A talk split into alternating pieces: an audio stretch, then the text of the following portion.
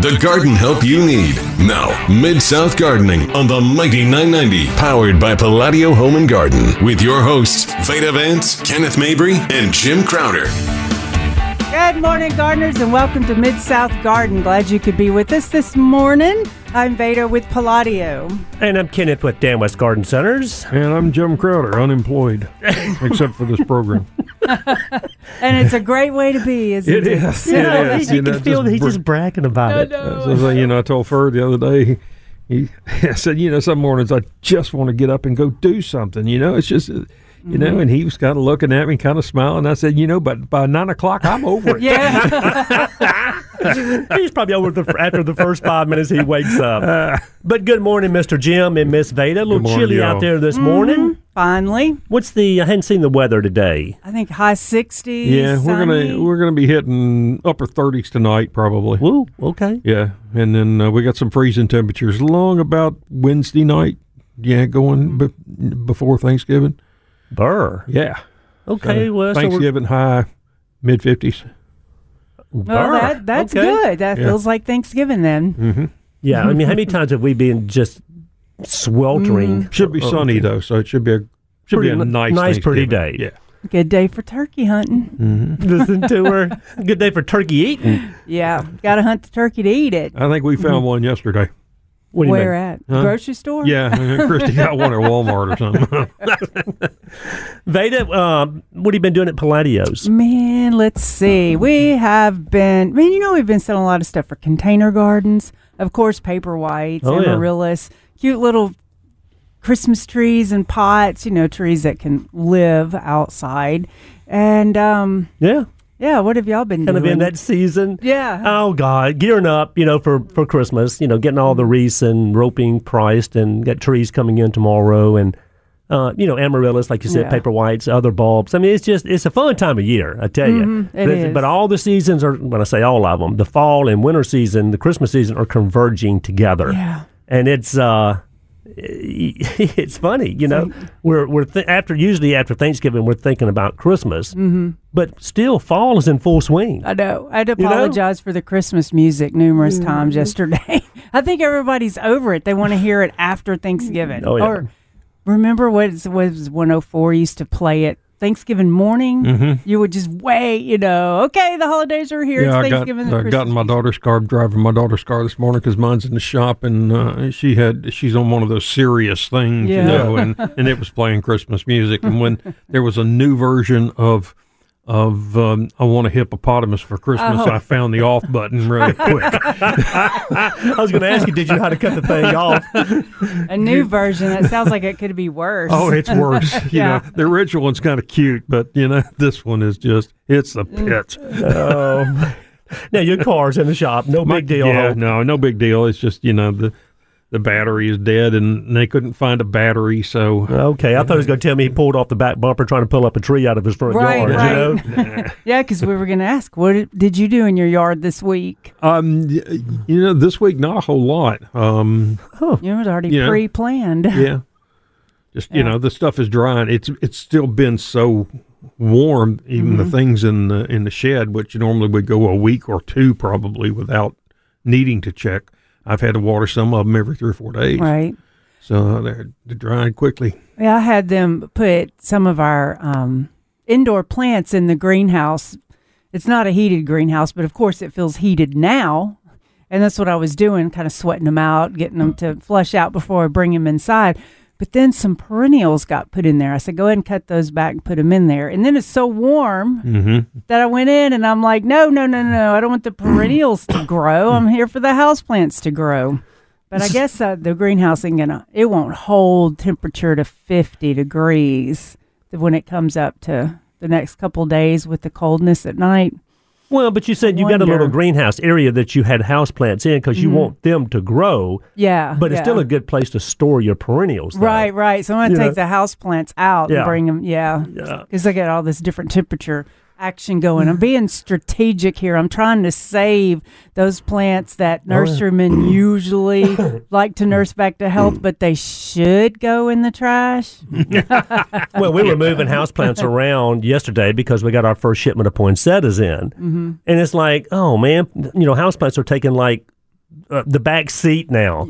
Yeah. At, at Dan West Veda, so it's kind of weird, you know, because Mm-hmm. houseplants, you know, it's been crazy, you know, the last three years, and they've been front and center. yeah. Well, now you know they're again. You know, they're, we're just kind of getting them moved around in different Mm-hmm. places uh, to make room for all the poinsettias that came in. So I'm like, okay, I guess we're getting there in that Christmas season. You know, We're doing uh, smaller containers for uh, indoors, like for your Thanksgiving table. You know, mixing a lot of uh, fall color indoor plants, and then little uh, containers and bigger containers for you know your screened in outside patio that's semi sheltered. You know, getting everything dressed up for Thanksgiving now what dinner. what about the water features? I mean, have y'all started Mm-hmm. winterizing yet? we have um, homeowners Yeah, We uh, winterize at the last minute at the garden center, of course, because you want Yeah. always to have the water and all. But yeah, we're starting that winterizations. I mean, I guess this is the time of year you want to get that stuff, that water out of there, get everything dried up before. Uh, Not one night of freezing temperatures, Right. 'cause that's No, not going to not make gonna any difference. you. But before it gets cold and really stays cold, so I guess you got to plan ahead. It's almost it's really frustrating because like uh, you could almost run your fountain all the time, year round. but then that one little segment that you have can totally crack your fountain. Mm-hmm. So it's like a homeowner is just going to cover it and not deal with it. And because I mean, you don't want to lose a three thousand, five thousand dollar fountain. No, not because you didn't drain it that one, you know, week Yeah. of the winter. We did. We brought back a whole lot of uh, cracked and broken pieces from other clients' houses that we worked on after this past freeze Mm-hmm, this winter because it just, especially ones that were like really old, it really cracked them up. But What, so what happens if you up. if you drain a fountain like you should, you know, just to winterize it, and you don't cover it? You know, every time it rains, you get water in there, so you're not really doing yourself Mm-hmm. Yeah. a lot of a lot of good unless you cover that thing, right? Right. No, but it will help if you'll just lay a few sticks in there, get a couple of limbs out of your um, tree, you know, inch or so, and just lay them in there so that they're sticking out. That gives the water something to expand against instead of the, the concrete. yeah, And you'll there have, is you'll have a whole Never lot less damage. Really? Yep. Okay, Yeah, let me write do that, one down. that. That, that Yeah. is that makes sense. Right. Yeah, like the fountain um, companies have fountain covers designed for their fountains. But of course, oh, so because you know it looks really horrible with the blue tarp around it, you know. So it, Yeah. yeah, Front and center in the front yeah, yard. Yeah. yeah, right. Trash bag on the top, a white trash bag with the red ties on it. You know that looks bad, but they do make fountain covers so it slips over it and it's not so showing. see, I was up. I was thinking that you know, okay, I, I'm gonna drain the water out. 'cause, Mm-hmm. To me, that's winterizing it, and maybe take the pump out. But I was thinking about preserving the pump. I forgot about really preserving the integrity. Yeah. of the concrete itself. right. So that's why you really don't want any moisture in there. I get for the most part through the cold, bitter Mm-hmm. Yeah. winter months, Right. right? Now, you know, for bird baths, all all they do is just dump the water out, turn it upside down, and set it back on the pedestal. Yeah, exactly. so they can't collect water, and it doesn't look that bad. You know, you can put a little pot on top of it with some um, yeah, that's true. faux flowers, or Yeah. something. You know, But I tell you, I've got a, a epoxy bird bath back in my back bed that's been there, mm-hmm. oh God, 20 years. And I tell you, I've never dumped water out of that thing. Mm-hmm. And it, you know, you know what's going to happen Yeah. this year, but nothing's ever happened to it. Now, I guess it might expand maybe a little more sure than it say would. concrete would. Mm-hmm. So, uh, knock on wood. I mean, I've never thought about emptying that thing ever. Right. the sides are smoother too, so the, it tends to it will pop up even. The ice will. Right. Whereas Yes. concrete tends to be rough and it, it won't move up like that. Got it. So it's going to expand and crack whatever's in. and Okay. hold it in. It's just bizarre. I mean, how things happen. Like we do a lot of lights, of course, putting lights in fountains, and of course pumps. And you can have someone come in and say, "I need to replace my pump or my lights. I've had them for 15 years." You're like, "What?" And then somebody can come in and say, "I need to replace my pump and lights. I've had them for six months." You Yeah. know, and they're all the same thing. But this man that had them for 13. Uh, what did I say, 13 years, 15 years, he actually took everything out and cleaned it and put and stored it and then brought it out. So that's how, and that's why we go do the winterization is take everything apart, clean it, store it, so you don't have to. Well, we see, you know, where pumps and lights go bad is where they let the water get too low, you know, because the water helps take the heat off of that pump and off of the lights.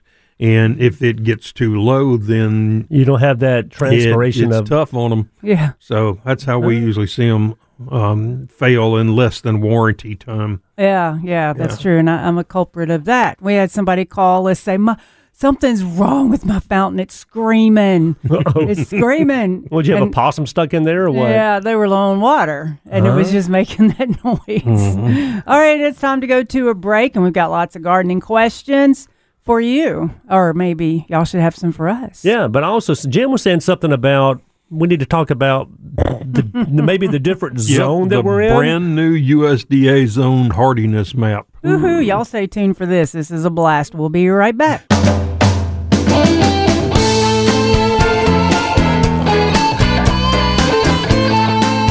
Welcome back to Mid South Gardening. Give us a call 260 5926 or you can post questions on Facebook Live. No, you can go to the Mighty 990 Facebook page, like Veda's talking about, and we had a texter this morning, Miss Jan Childers. She said, "Good morning, dirt buddies. Wakey, wakey, trying to wake up." Jan can't wake up because she made Keurig without the coffee. Uh, there you go. Can't do that. But good morning, Jan, and appreciate the text in. Uh, before we went to the break, we were talking about, you know, the different zones across the United States.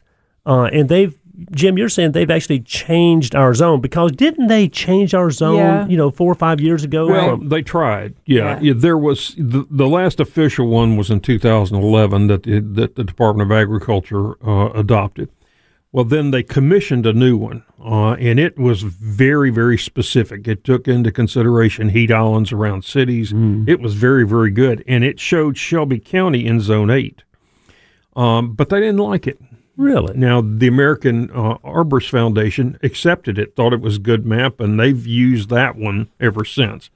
Um, but they finally, this past Wednesday, I think, um, released a brand new one, which puts Shelby, Fayette, and Tipton County in Zone 8A.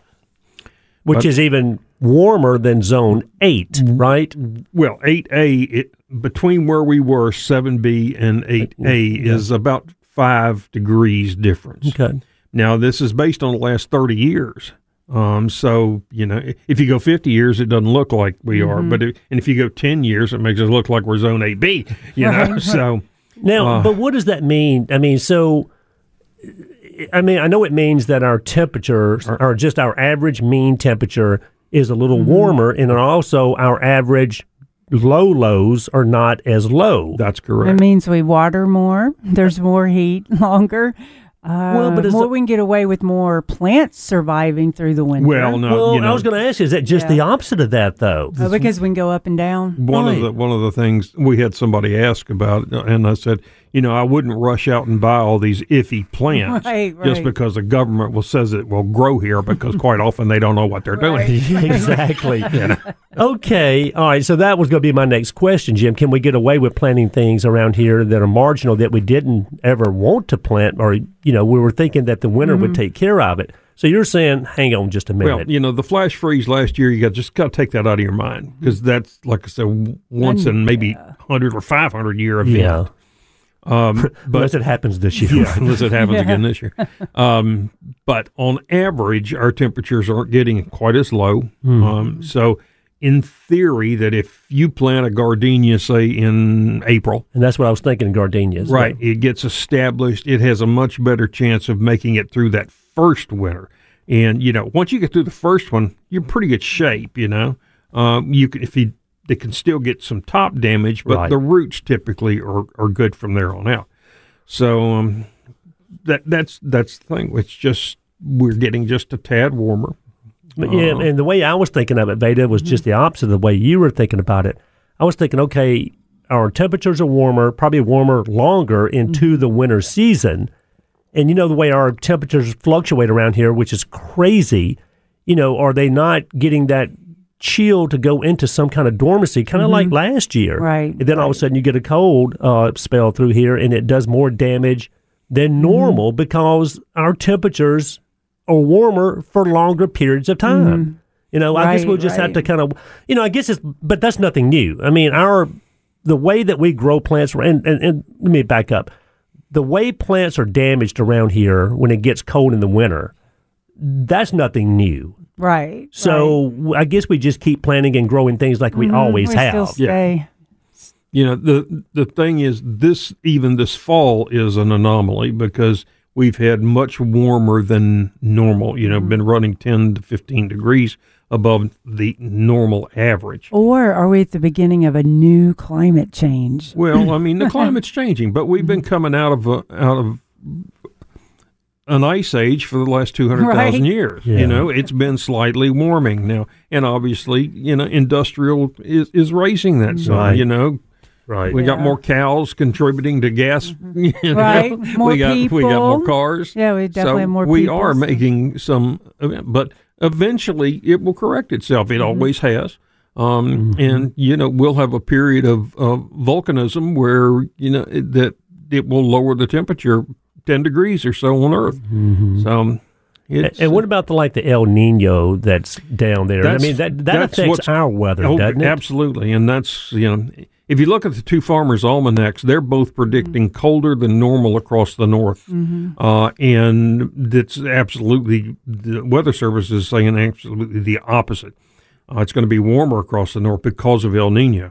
Uh, and, and I think I told y'all, I don't know, two months ago that it looked like it was going to be a winter where it might snow in Jackson, Mississippi, but Yeah. not here. You did, Right, yeah. right. Yeah, and that's what it appears to be. It's going to be wetter along the southern coast, uh, and and probably warmer um, than it was uh, than than normal. But I think you'll see a lot more precip- precipitation south of us. That's always blown my mind. Where we're further north than say Jackson Yeah. or you know central Mississippi, and they'll get a ice storm or a snow just, and we you know we get rain. I'm like, Right. hell, they're closer to the equator. I know. I know. It makes no sense. Even Collierville seems to, uh, and right there where Collierville and Mississippi meet, they seem, is that right? Yeah. Yeah, they seem to uh, get a little more colder weather and more rain than we do. And and, and there are islands uh, like Jim was talking about. The city is definitely warmer. I remember years ago when my daughter was playing soccer, we would leave the Memphis proper and mm-hmm. drive out to like Mike Rose soccer fields. Okay.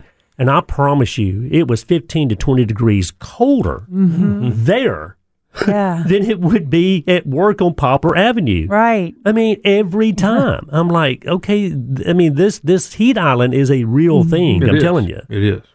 All right, so no major shakeup then, just because they rezoned us to eight A. No. That's nothing for us to really just okay. I'm gonna go out and start There's buying just palm there's some trees. fluctuations, hundred miles or so on all of these, regardless of where you live.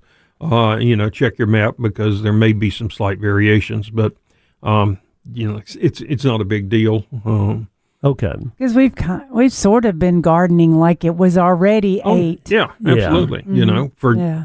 Well, since I retired, I've been pushing the envelope on trying to get things Right. Mm-hmm. that were more tropical. Um, You know, heliconias and things like this that are, are, are more tropical looking. And uh, some some years you have good luck, some Yeah. years you don't. Like last year. well, and I tell you, and last year really is stuck in people's minds because we all know that fall is a great planting season. Fall and spring are the optimal times to plant, and a lot of people would actually wait until fall to plant a lot of trees and shrubs. But they were a little gun shy this year. I mm-hmm. mean, uh, you know, so many people replanted stuff to replace what they lost, but a lot of people were a little afraid to plant in the fall, thinking that, hey, what if I plant all this stuff now? And the same thing mm-hmm. happens that happened last year. And, you know, that's when I explained to him, like Jim did, you know, we'll probably, well, we hope that we'll never see that again. Now, we don't know. I mean, mm-hmm. like I said, it could happen this year, but that's never happened before in my lifetime. Right, right. Nobody's So- had a had a problem at all. We're all good. Exactly. So I, I would still never, ever not say that fall is not a great planting time. Mm-hmm. But then you have to look at in the last five years what I think we've had Indian hawthorn burn twice. Mm-hmm. Yeah. Maybe three times. Yeah, maybe three. And they're coming back out. They are. Yeah, they're coming back. Not looking horrible, actually. Some of mm-hmm. them that's come out. I was, I mean, yeah, I had we had looked at them for two years, not in a nice state. But then when they finally start fleshing out, and I've had a number of people ask me why do I see all these sticks with little green leaves trying to grow off of them? Are they even going to make it? Is it even worth it? Aren't people tired of looking at the sticks with the little green leaves? Well, maybe, but uh, you know, also I, I don't think you're going to see as many Indian hawthorn, for example, being planted here in Shelby County that we used to. I mean, every commercial parking lot had thousands of Indian hawthorns out there. That's, that was their go to plant. Well, now not so much, right? So we kind of live and learn on these, uh, you know, these plants that are just really susceptible to these fluctuations in temperatures. I see the best looking Indian hawthorns that are tucked in. I saw one that looked really good that it got like early morning sun, late afternoon sun, but it was tucked under a tree. And of course, that protected it. And then some that are in courtyards and all, they were fine. But if it's just sitting out on the street with all the environment able to conquer it, then it's it's uh, stressed out. Well, and then the other shrubs, you know, that we saw, you know, take a beating, which all the evergreens did, even including distylium. You know how they were really pushing distylium as the new wonder shrub that kind of takes place of uh, boxwoods and even uh, laurels to some some extent. People are still planting them now. My point is, if, if things keep happening and these shrubs keep dying during the winter months, then people will, you know, kind of scale back on that particular plant. You can't blame them. No. Nope. Um, so, like, I did somebody's landscape, uh, gave them the design about last summer or so, and they installed it and everything. And it was St. John's wort, chokeberry, oak leaf hollies, um, Henry garnet, you know, some of the natives. Yeah. Well, fifty percent of those were fine for through the winter. Right. exactly. Plants.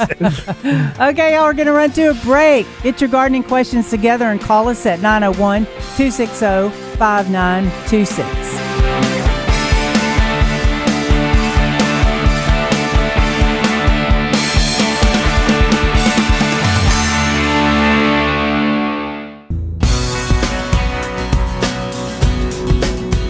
Welcome back to Mid South Gardening. Give us a call, 901 260 5926. You're here with me, Veda Vance, And Kenneth.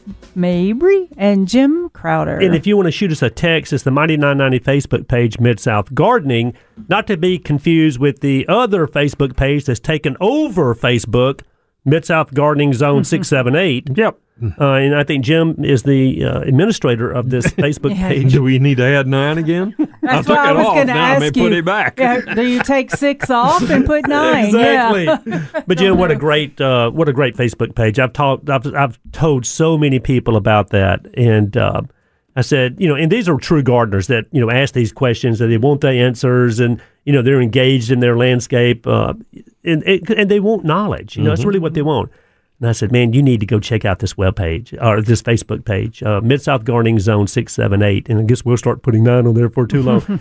but um, and and the people I get feedback from these people, and they love it. So Jim, Yeah. good job there, buddy. And Thank you, can post much. questions, you can do all that kind of stuff. And a lot of people post pictures. Uh, in fact, when I first time opened my phone yesterday, I think it was Foliage Friday yesterday. Yes, it was. And I saw this huge uh, picture of nothing but beautiful mint leaves. And the lady No, said, spot on them too. They're just absolutely gorgeous. no, they were beautiful. Yeah. I mean, it looked like a bouquet, really. Mm-hmm. And she said, "Does this account for Foliage Friday?" And I'm thinking to myself, "Man, that's someone. That's one of the prettiest pictures of foliage I've seen this whole year." So yes, it does. Yeah, we got a lot of pictures. Yesterday, we had uh, someone post a, uh, what we see every fall, or uh, to some extent every fall. Um, the yellow leaves on azaleas, the internal ones, and they just, you know, it's just scary because it looks like they're going backwards quick. It's like they're dying. Right, you know, and the whites and some of the light pinks do this every year. They lose all of the foliage in the inside and just hold the green foliage around the flower bud. That's right. And if it's a normal year, you'll it'll be a fairly slow process. They'll drop a few leaves, and you just don't really notice it. But this year is one of those where it's just ah, what happened Yellow overnight? leaves everywhere, and we've had a thousand phone calls about that, Yeah, Jim. that's what I said. If I had a dollar for every panicky homeowner that called me, I'd have my own tropical island. That's for sure. But there is absolutely nothing wrong with those azaleas. No, no, that's just all weather related. yep. Yeah. Uh, hydrangeas. You know, how many hydrangeas need to come on the market before we're happy? I know, like I was saying in the break, I'm going down, I want to do the spring bookings, make sure I get what I want. And so Hmm. I come to the hydrangea category, and there's just from this one company is 800, I'm 800, 100 varieties to choose from. Of hydrangeas. And I'm like thinking, how am I going to pick what what they want? Well, I kind of break it down into two different sections. Mm-hmm. You know, the old fashioned mop head hydrangeas that typically grow in more shade. And then the paniculata varieties that will take as much sun as you want to give them, right? Yeah. And of course, we all know that you know limelight, uh, little lime, and bobo. Limelight being the tallest, little lime being medium size, and bobo Right. being the shortest. And that category is easy yeah, to Bobo. buy in that. right. And that's yeah. been all just pure white bloomed hydrangeas. But I was reading about one uh, that Proven Winners is coming out with called pufferfish. Mm-hmm. And I'm thinking, well, what is this all about? So it says pufferfish, puffer fish hydrangea, which is a paniculata, which is a sun loving uh, hydrangea, uh, four to five foot tall, four to five foot wide. So to me, that's more like A a, big a- shrub. almost like a a bobo hydrangea on steroids, right? Uh, it says think of pufferfish as a larger, more puffed up bobo hydrangea. okay, this is their description. Uh, with fluffy white blooms that turn lime green as they age. Hmm. See, that's just the opposite Yeah. of what we're used to. On, on a lot of these paniculatas, you know, they come out and they have that lime green bloom, and then they fade to pure white. And then later on, they might get some pink hues in there, right? Right. Well, this starts out pure white and then fades to a lime green. Mm-hmm. I thought that was pretty interesting, which is just yeah, the opposite. That's going to be interesting to see how lime green it fades to. Yeah, well, Will yeah. it really? I- Well, that's why limelight. I mean, my limelights come out white and then turn green. Mm-hmm. See, mine come out kind of a greeny white and turn white, and then kind of Yeah. fade to kind of pink. So basically, puffer fish is like all the other ones, yeah, yeah, unless it's going to be a vibrant lime green. yeah. you know, what not would be just the, the, difference? same that kind of blends throughout all the paniculatas throughout the season, except for the oak leaf hydrangeas. Yeah, which I love. Mm-hmm. And then, and by the way, oak leaf hydrangeas they didn't skip a beat last winter. No, they did not. No, I mean it didn't affect Yeah, them at all. no. And this is a, one more. Uh, this one's uh, by First Editions. This was a hydrangea that caught my eye, and it's called Eclipse. Uh, and this is the old-fashioned mop head hydrangea for the Mm-hmm. shade. But this is the first true dark leaf hydrangea macrophylla on the market with dark purple, almost black coloration and reddish blooms with green centers. And I'm telling you, if you look up Eclipse hydrangea, Mm-hmm. y'all, the leaves are I mean, not. I mean, they're they are a blackish green. I mean, that's how dark they are, with the reddish blooms with those green centers, and that's the contrast. It's the it's the craziest Mm-hmm. looking hydrangea I've ever seen in my life. Honestly, What was the name of the one you got at the That's what I was trying to think of. The one that had the, has bronze leaves and um, but it has pink blooms. Yeah, uh, it starts with a S, S I O R A, S Yeah, I. Saura or Yeah, Sa- some- Sauri or yeah, Yeah. something like that. S A O R I, I believe. Yeah, yeah. That's I mean, it. this thing didn't even look like a hydrangea because Mm-hmm. you know I'm so used to seeing those, you know, just beautiful Yeah. green leaves on these, um, you know, shade loving Mm-hmm. hydrangeas, and I'm telling you, these things were so dark. Now, I don't know if I like it or not because maybe it's, Yeah. I'm not used to it, but it looks nothing. The foliage looks Mm-hmm. not the, the the color looks nothing like a hydrangea. Well, for some reason, it go looks ahead, like that red. Uh, to me, it looks like that red endless summer that they've got now. But Jim, that you see that foliage though there on that eclipse. Yeah. I mean, it's it's it's so dark. I've, like I said, I've never seen anything like Mm-hmm. it. Now, I don't. We'll have to see how it looks in the real world. But those two, the puffer fish, Yeah. caught my attention because it's just the opposite of Uh-huh. what the limelights and li- little limes and bobos do, as far Mm-hmm. as the you know going to that lime green as they fade, and then this uh, eclipse because of the and they weren't really touting the bloom on the eclipse. Yeah. They were touting the the color of the foliage. Oh there's yeah. one also called Tuxedo that has black foliage. The Sierra has black foliage, and now there's the Eclipse. Well, and but they were saying this is the the first true dark lead. I don't know. yeah, the one I'm not I sure get- that that's true. Right, that's not Yeah, true. but look at That- that, foliage on that thing. Yeah. yeah, that's beautiful. But, Absolutely, but it's completely different we're different from what I'm looking used at to it looking uh, at. from Bailey Nurseries. Um, they, Bailey Nursery has been a, an innovator in Yeah. um, in hydrangeas. In fact, they had uh, they the first endless summers came from them. Oh, Uh, when um, Michael Dirr was up there, I think, looking at their nursery, Mm-hmm. and he knew that they had had a very hard winter, so there shouldn't be any hydrangeas in bloom. But he saw this row of hydrangeas out in the field in full bloom, He's like, oh. and they were about to till them under. oh, what? Why? Yep. And that would have been they the, didn't realize what they had, and he goes, "You know, we need to take a look at that." so and that was the beginning of endless summer That- that's hydrangeas. correct. And the beauty of endless summer hydrangeas is they bloom off new and old wood. Mm-hmm. You know, most of your old fashioned hydrangeas that we grew up with, there's only one or two. right. You know, they would bloom this year off of last Right. year's growth. Uh, well, now these newer varieties, they bloom off old tissue and new tissue. So you almost are guaranteed to get some kind of a bloom, regardless of what the winter does to us. yeah, and, and don't expect a what you see in the spring to happen again in the fall. Right. It just you know, they're you're going to have to prune them. You're going to have to cut the old flowers off to get many flowers at all. Mm-hmm. But I have done I have done endless summer both ways. I've not cut the flowers off. I've cut the flowers off, and the most I've ever gotten is you know half a dozen blooms. Yeah. There you go. I mean that's which is better than nothing. yeah, but yeah. It's, a you nice know, little happy But in the it's, summer. it doesn't burst into full bloom like it does in the spring. Yeah, what do you think about that dark color, though, that eclipse hydrangea? Well, I if it think with be the on the- I don't- red, uh, it, I think it, it's okay. Um, you know, I'm not a big fan of black foliage.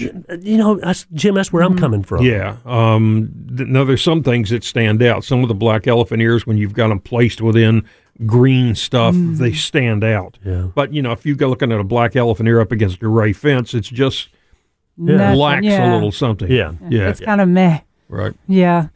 Well, um, I think I know how I'll order hydrangeas. I'll just look through all the gardening magazines and see what's being advertised That's that's a good way to go. Yeah. and, and order that way. Back then- at, when I was at uh, Highway 64 down West Store, I think we carried something around 60 varieties of hydrangeas. Mm-hmm. Um, you know, but when they're in bloom, there's minor differences. Yeah, right, You know? right. Yeah. So some of them were so close. You know, it's one of those things where. You know, somebody uh, succeeded with a one, so they somebody uh, another nursery goes, well, this is very close to that. Let's rename it Yes. something Mm-hmm. And that's cute, what's and it will sell. Yeah, You're like, like puffer pufferfish. fish. yeah, exactly. I mean, I do love the endless summer uh, hydrangeas over, you know, just on a whole, whether it's the old fashioned original endless summer that's pink or blue, and then there's blushing bride, which is white with kind of a blush pink uh, hue to it. Uh, Yeah, and then there's some hydrangeas that the stems can be red on them. Right. Mm-hmm. You know, there's some different look Lady in where red. they look pretty without the blooms. In fact, I posted a picture of my lady in red. It's sprouting new leaves after being Mm-hmm. zapped by the frost. So you know, Mm. which tells me I may have trouble with flowers next spring.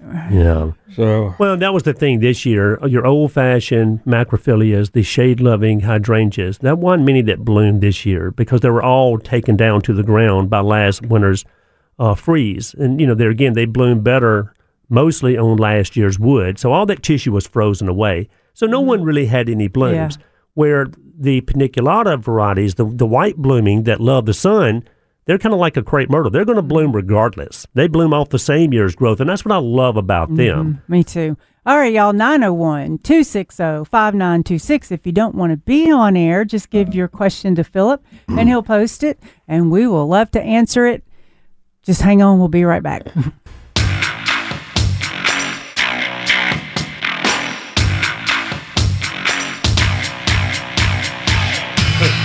Good morning. Welcome back to Mid South Gardening. Veda's bouncing in the Almost said chair again. USDA Zone 678. But um, that's our Facebook page. yeah, and you can you know post during the week, join them if you will. We've got uh, I think just right at ten thousand four hundred members now. Uh, we're up about two percent for the month, so we're I'm real pleased. We get uh, a good many every day, Good Lord. which means we also get a good many trying to get in and advertise. Yep, and Mr. Jim, there he is, I waiting spent- at the front door. That's what I do. I spend a lot of time looking at their, you know, if, if they're not letting me see what they do and they don't have, they're not members of any other groups and they've got a name that I can't pronounce, Yeah. They're out. Not. I get a little suspicious. Yeah. yeah, not. So um, I saw a label on uh, cough medicine from the 1900s, and it explains why I, why our grandparents were able to walk to school barefooted Both in the snow Yeah, uphill. Uphill both- both ways, yeah. It's uh, the cough syrup. It's the leading brand. It's 10% alcohol, There we go. 1.2 grams of cannabis, two grams of chloroform. Good Lord. you talk about a pick me up. Oh wait, what's GRS? That's not grams. I'm not sure. But anyway, it gets Grains, isn't it? Maybe so. Yeah. Then morphine, ethanol, and hydrochloride. and it comes from, and they also have lobelia. And see, and they take all the good stuff off the market. Right. I know. I was like, well, no wonder they were walking. I know.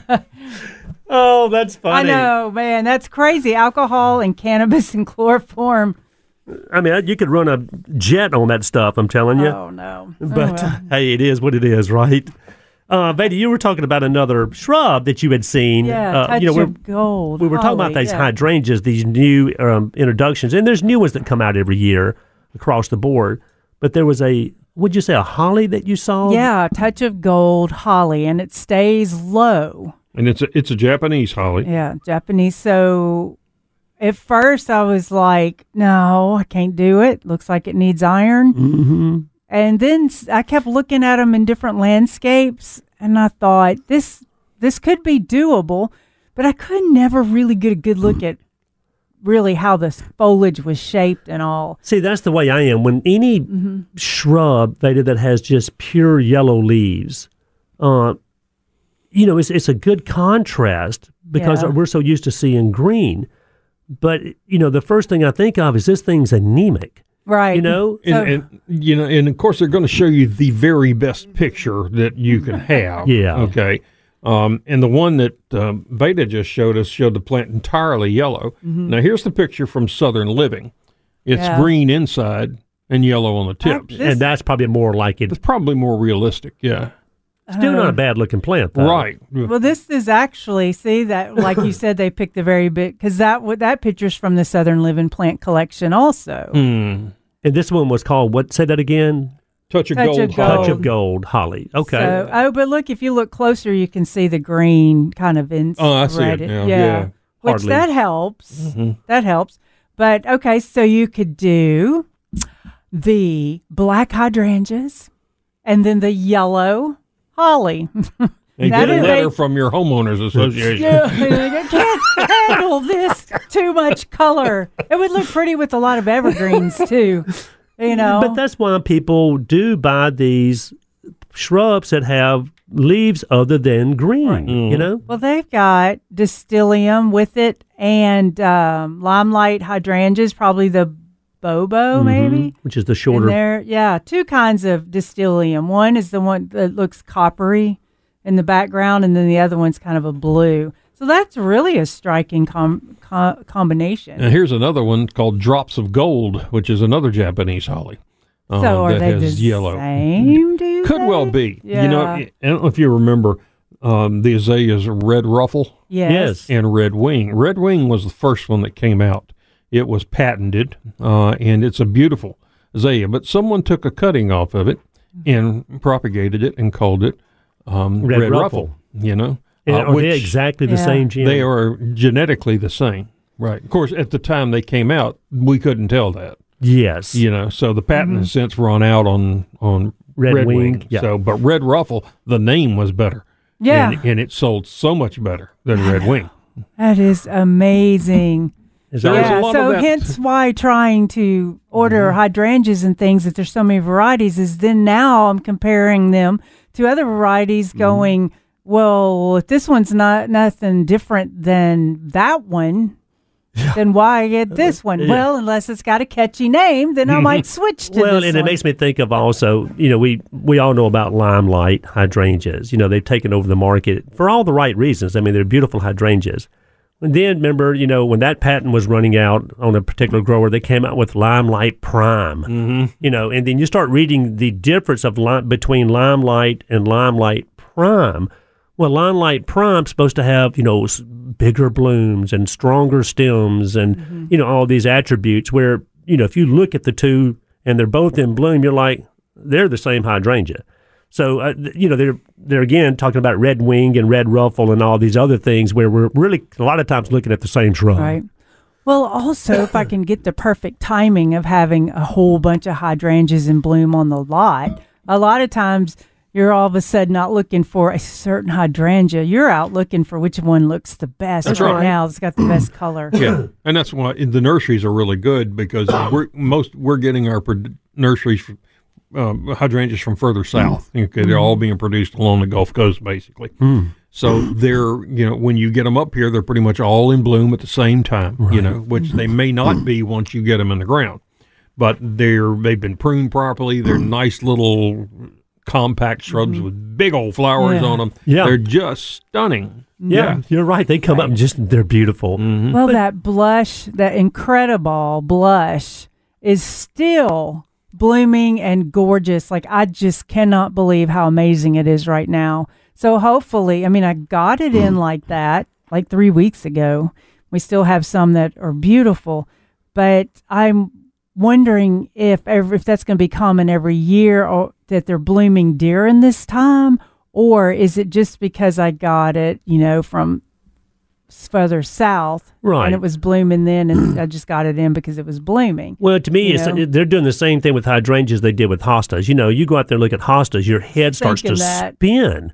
You know, there's so many on the market, and I love them all. Don't get me wrong. Right. Same thing with hydrangeas. I mean, your head will spin on how many hydrangeas are out there on the market now. And they're all great looking Mm-hmm. hydrangeas. I'm not saying there's anything wrong with it. There's just so many.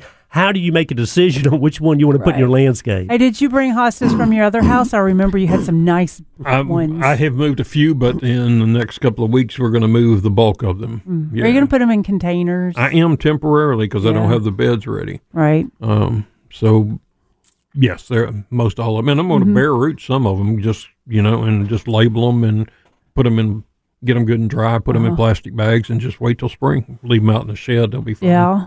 Like amaryllis bulbs and Yeah, they're tough plants. geraniums and yeah. yeah. Yeah, I love those hostas, especially you had a good combination like the blues and the yellows. Yes. So now, oh, you could, man, basically now you could do an all yellow landscape. And then for some reason, like you don't like the black foliage plants, but I keep seeing little articles about all black garden, goth garden, you know, Mm. anything. And I guess, you know, we're just reaching, looking for things differently Well, to sell. you know, even the violas, you know, that have so many different colors. There's that dark purple, almost black blooming viola. Those things flew off the shelf. So people do love that color. Yeah. Bizarre. Okay, we're going to take a break. Y'all get your gardening questions together. And uh, 260 5926, and you're listening to KWAM.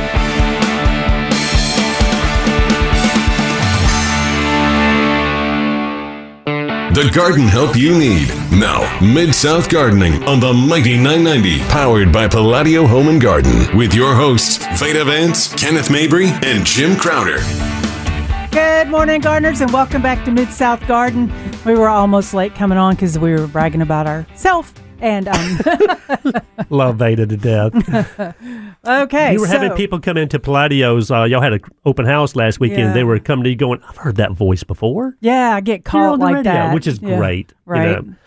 Uh, but if you want to give us a call this morning, 901 260 5926. That's 901 260 5926. You can always shoot us a question or a text on the Mighty 990 Facebook page, uh, Mid South Gardening.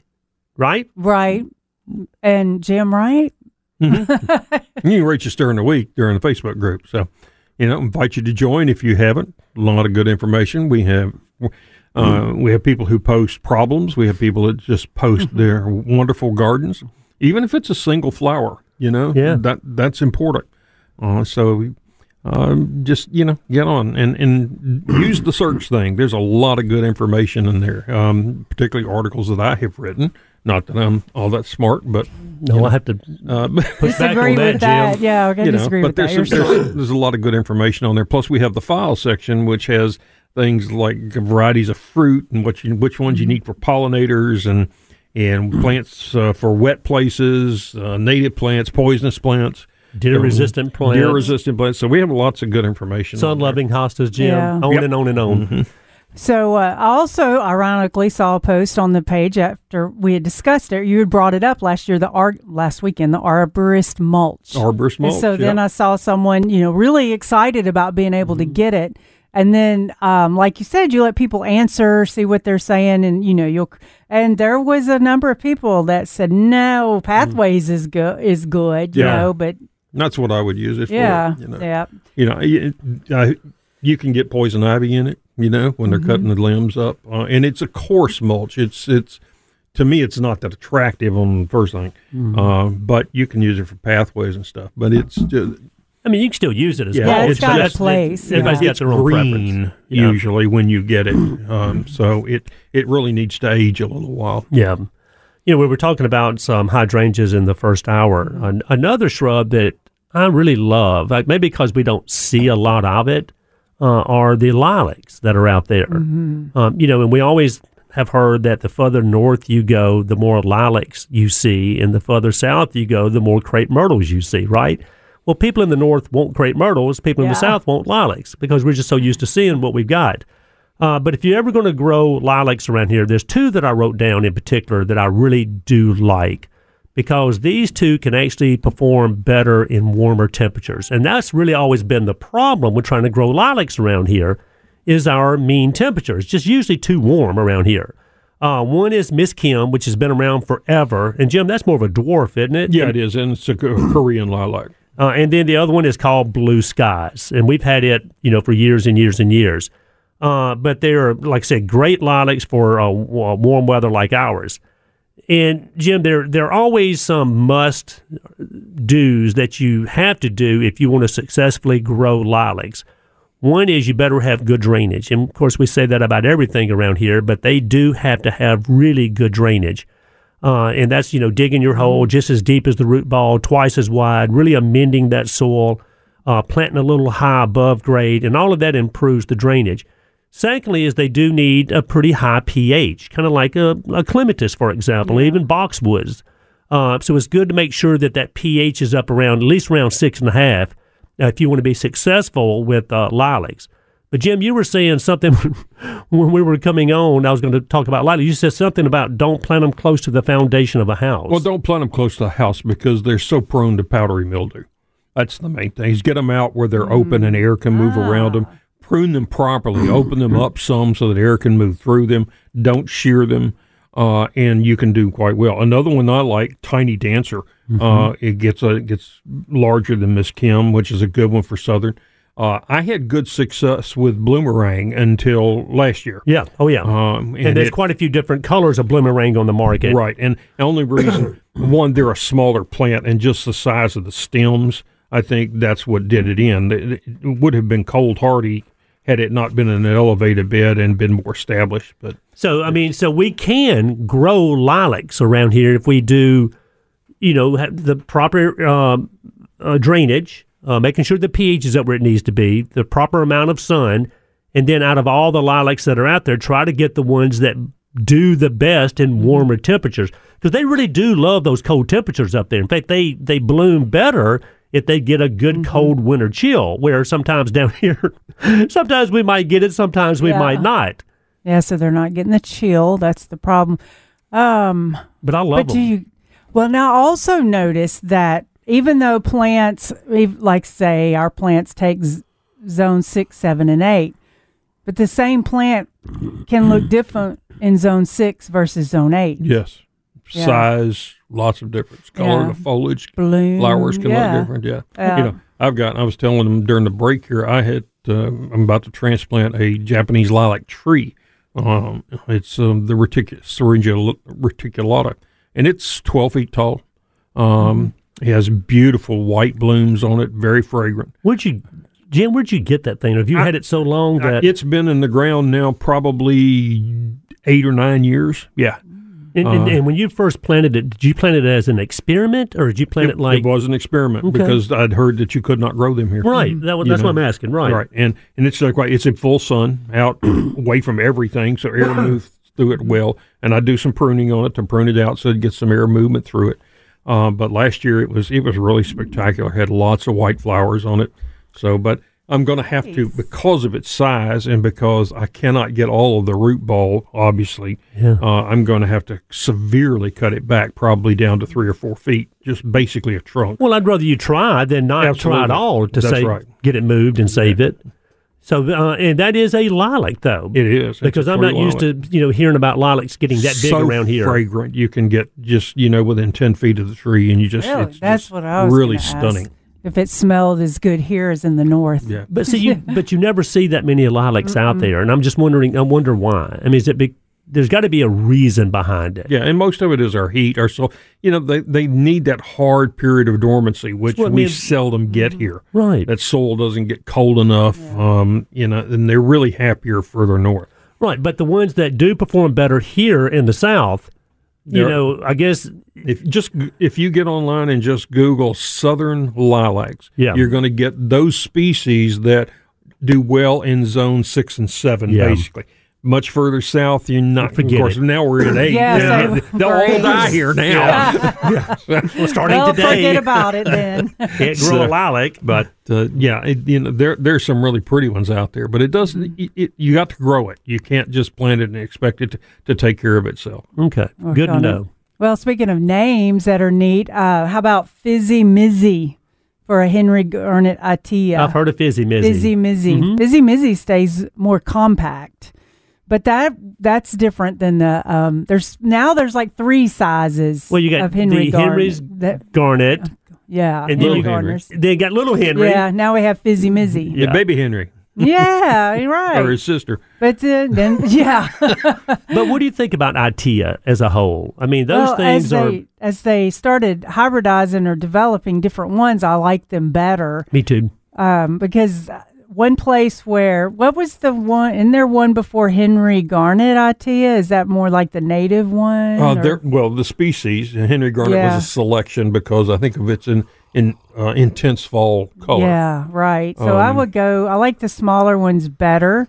The bigger ones seem to spread if the soil's really good and Oh, sort yeah. of They have their place, you know. Yeah. Uh, this is one plant that you can grow if you got a wet spot. Itea does great there. Tough. Yeah. It'll tolerate some shade and still mm-hmm. bloom. It will yeah. bloom in full sun. Has better fall color in full sun. Yeah. Now I planted a little mm-hmm. Henry in mm-hmm. my garden, and it quickly took over. Yeah. And so I had end up having to remove it because Which they said it wouldn't. it, well, it suckers. Yeah. I One of those you know, invasive in, species. in five years, you know, I went from a one gallon plant to a 25 gallon Yeah. plant that I had Yeah. to dig out. no, thank you. Yeah. Yeah. So, right. So, And so I sometimes we think want the that. Fizzy Mizzy may not continue to do that. I think it's more of a compact. One of the attributes was deer resistant for sure. And then it, the time it blooms, which is a long white bloom, was was kind of like an intermediate or bloom time between other things. So it was good for beneficial and pollination when there's like the less bloom available. Well, but like Jim was saying also, Veda, if you want a plant that's just you can't kill, especially in a little boggy, wet area. Mm-hmm. Um, I mean, and, and think about this. A lot of our beds that we have, you know, there's always one end that stays much more wet, it seems like, than the other Yeah. end. and somebody's always at the bottom of the hill. Somebody is. You're exactly right. So if you want a uh, deciduous shrub that has beautiful white blooms in the spring, Beautiful Uh, fall foliage. Deer yes. resistant. Uh, well, this is oh gardeners. I know this is why everybody's confused because let me tell you what the exposure is for this: full shade, part shade to shade, part sun to sun, sun, sun or shade. That's the exposure for this plant. which means I guess plant it anywhere you want, right? Why didn't you just say that? oh boy! And but- then oh. shade, you know, what does shade mean around here? Yeah. Shade can be it's such a relative term. We all know that shade it means so many different things. And when people Mm-hmm. say, or I ask them, "Are you growing this in sun or shade?" They'll go, "Well, it's more shade than anything." I go, "Well, what do you mean by that?" Yeah, out Because of you're five, gonna- yeah, out of five categories here, there's only one that's full sun. Everything else has shade listed to get the different degrees of shade. You know, I- I- th- no, right, this is just a general statement. It doesn't apply to everything. I understand, but you know, when when I see a plant advertised, it'll grow in shade, part shade, part sun, sun. I think. Well, that thing will grow everywhere. It's going to grow everywhere. It's going to be invasive. It's going to pop up all over my yard. That's a, that's a valid thought. Oh, we got to get to a break. Wouldn't y'all love it if we didn't have breaks and we just kept talking and talking? All right, I don't let's know. go. About 15 Let's- minutes of us is about all they can Yeah, that's a good thing in segments. so good point. All right, y'all, y'all are listening to KWAM. Call us 260-5926. Good morning. Welcome back to Mid South Gardening. You can also pay, post pictures. No, no, no, no, no. You Good just morning said it. and welcome to Mid South Gardening. You can also post your question on Facebook Live or call us 901 260 5926. That's exactly right. And if you miss all of this, guys, you can always go back and listen to the podcast, kwmradio.com, streaming live all the time. And a lot of people come into the Garden Center and say they really enjoy listening to the podcast because they can't get up early enough to listen to the show. Uh, I had a gentleman come into the Garden Center, a guy named Tim, who's a teacher, and I've talked about him before at uh, Harding Academy. Wonderful guy. Uh, does great work uh, with the kids over there, getting them outside and getting their hands dirty. But uh, he had a couple of questions. One was, guys, when people are collecting compost, uh, how come there's no seed in the compost? Okay. Um, and even when you buy like a bag of black cow, cow manure, 100% cow manure, how come there's no seed in there? Or how come there's no seed in there that's germinating? Well, That- they're supposed to have composted it to the proper temperature to kill out the seed. Yeah, most all the commercial stuff is run through heaters to sterilize it, so that you don't have any weed seed in it. And that's and what about if you had a barn and you went out there and you started collecting uh, manure? Mm-hmm. Uh, what would be the key there to keep the weed? Because you know all they eat is grass, of course. But so what would how would we Mm-hmm. keep the weed seed from being transported to our beds? Well, and you can't. right. You, know, you need to put a pre-merge down to stop it from coming Mm-hmm. up. yeah. So even if you've got composted, really well composted manure. well, like from your barn. from your barn, Okay. yes, and you're using that for all the right reasons, Mm-hmm. of course, in the beds or wherever you want to use it, Jim. You're saying even if that stuff is really composted down, because a lot of times during that composting process, you know, it will kill some of those weed seeds, but you're saying you still better put a pre-emergent Right, down. because the, your ground cover, where the, the, your soil surface is covered with weed seed already. Yeah. That needs to be covered before it will germinate. Okay, so when you put it down, that's the reason so many people blame the mulch company for nutsedge. You know, I never had nut grass in my bed Until until, I put put, the the mulch mulch down. down. Yeah. Well, no, the seed was there. It was just waiting to be covered. It has to be covered and dark and moist, and you just gave it exactly what it Right. needs, so it comes all up. Yeah. that is so and true. then the other thing is usually you're cleaning your stalls or the barn before the stuff gets to even compost.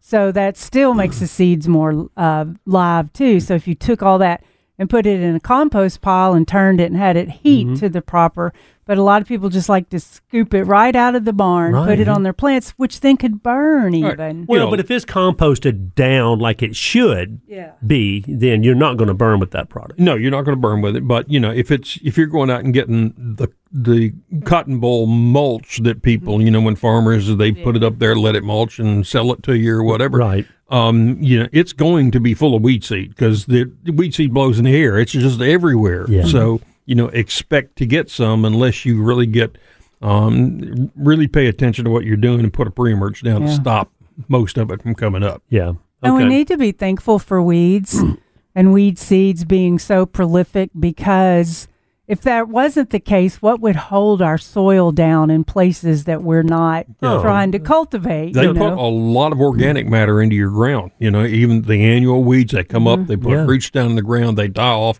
all that rots. So that's improving your soil. As much as we hate them, they really are doing good things for your soil. And Mother Nature hates bare ground. I mean, this you know, if you've got a bare spot in your yard, I mean, something's going to fuel that bare spot. Right. And Mother Nature's usually going to throw some weeds in there, you know, because like Jim's saying, is the weed seeds are always out there. They're there, uh, and when the conditions are right, they're going to germinate. You can even go out there. Think about these people that go out there and they want to say they want to resod or sod a plot of land. And it, let's just say it's only 15 foot by 15 foot. They want to put some brand new Bermuda sod down. Well, they'll go out there and get a tiller. They'll till this thing up, rake it smooth, come back and lay that sod down, right? Well, everywhere there's a crack between where the sod was laid down, you're going to have weeds come up. Why? Because you move the soil around. Mm-hmm. Just that simple fact, Jim, you're bringing a lot of those weed seeds up close to the surface that have been there for 25 years at least. And all they need is to get a little closer to the surface and they're going to germinate. That's right. And they get a little sun on them. So many of them need sun to germinate. And, you know, weed seeds are, they're so diverse. Some of them don't need sun to germinate, some do. So, you know, no, no matter what you've got, something's going to come up. Yes. and that's where the pre-emergence come into play. And of course, you know, that's why, you know, with, you know, we've all talked about this forever. You know, when we had crabgrass growing in our yard, the first thing that we would go grab was Ansar. You know? Oh, yeah. And we would spray the Great lawn product. with Ansar to kill the grassy weeds, including crabgrass. Well, now, you know, homeowners can't buy it, hadn't been able to buy it for the last 25 years. So, one good way now to keep crabgrass from invading your yard is to put the pre emergent down. You're actually killing the seed or preventing the seed from coming up where you don't have to deal with the crabgrass later on. So it's it's a I mean it pre-emergents to me are the way to go. Whether you're talking about your beds or whether you're talking about your lawn, if you don't want any weeds out there. Man, that is. Of course, I'm sorry. If you go to a farm store, you can actually buy MSMA. Now, it is not labeled for lawn use. That's right. And it is a violation of federal law to use it inconsistent with its labeling. However, if you go in and buy a five gallon of MSMA, uh, you they'll sell it to you. Anytime Jim says, however, there's a way around it. Right. I'm, I'm not telling you you can use it on your lawn, but I can tell you you could still buy it for is true. agricultural use. Well said, my man. Veda, you were going to say something. Yeah, I was. Um, I don't remember. I, oh, pre-emergence, pre-emergence. I think that's one of the most would be one of the most things that you could do for preventative maintenance Yeah. because it's so. I mean, how much time do you spend in your yard weeding? Yeah. You know, I mean, weeding. A mm. lot of people like to, On and, the and it's nice to do. You know, and maybe a little section. If you have a lot of area, you're spending so much time weeding, and then you're not getting to use your energy on the fun things like cutting flower bouquets. you know, because you're weeding. Yeah, and then of course preen, you know, that's one of those that's been around forever, Which which, is Treflan. Treflan, Jim, you're right. And um, you know, people would use that in their beds, and they would also use it selectively in some vegetable gardens, where there's so many other pre-emergents on the market now. Uh, Dimension is just one of them.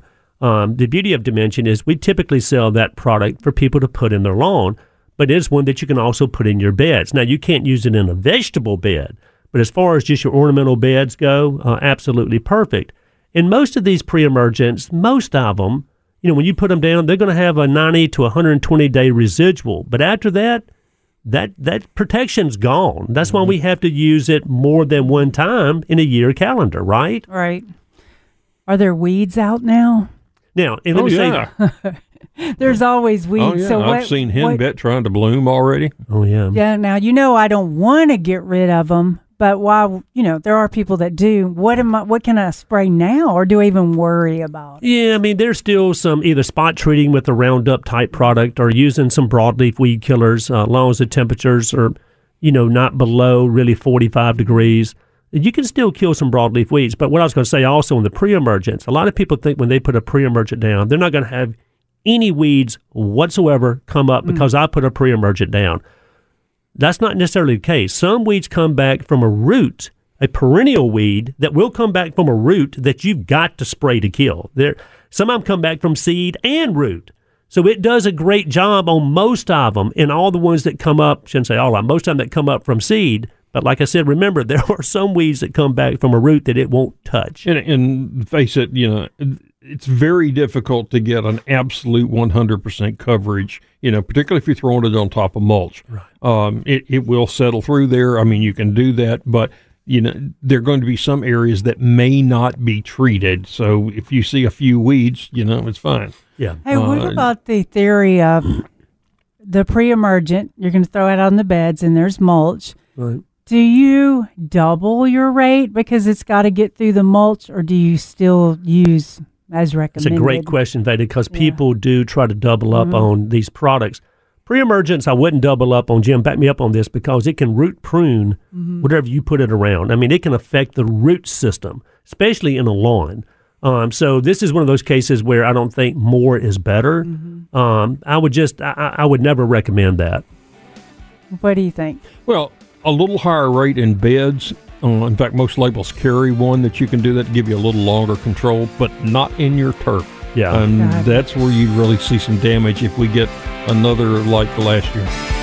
We'll be right back after this. You're listening to Mid South Gardening.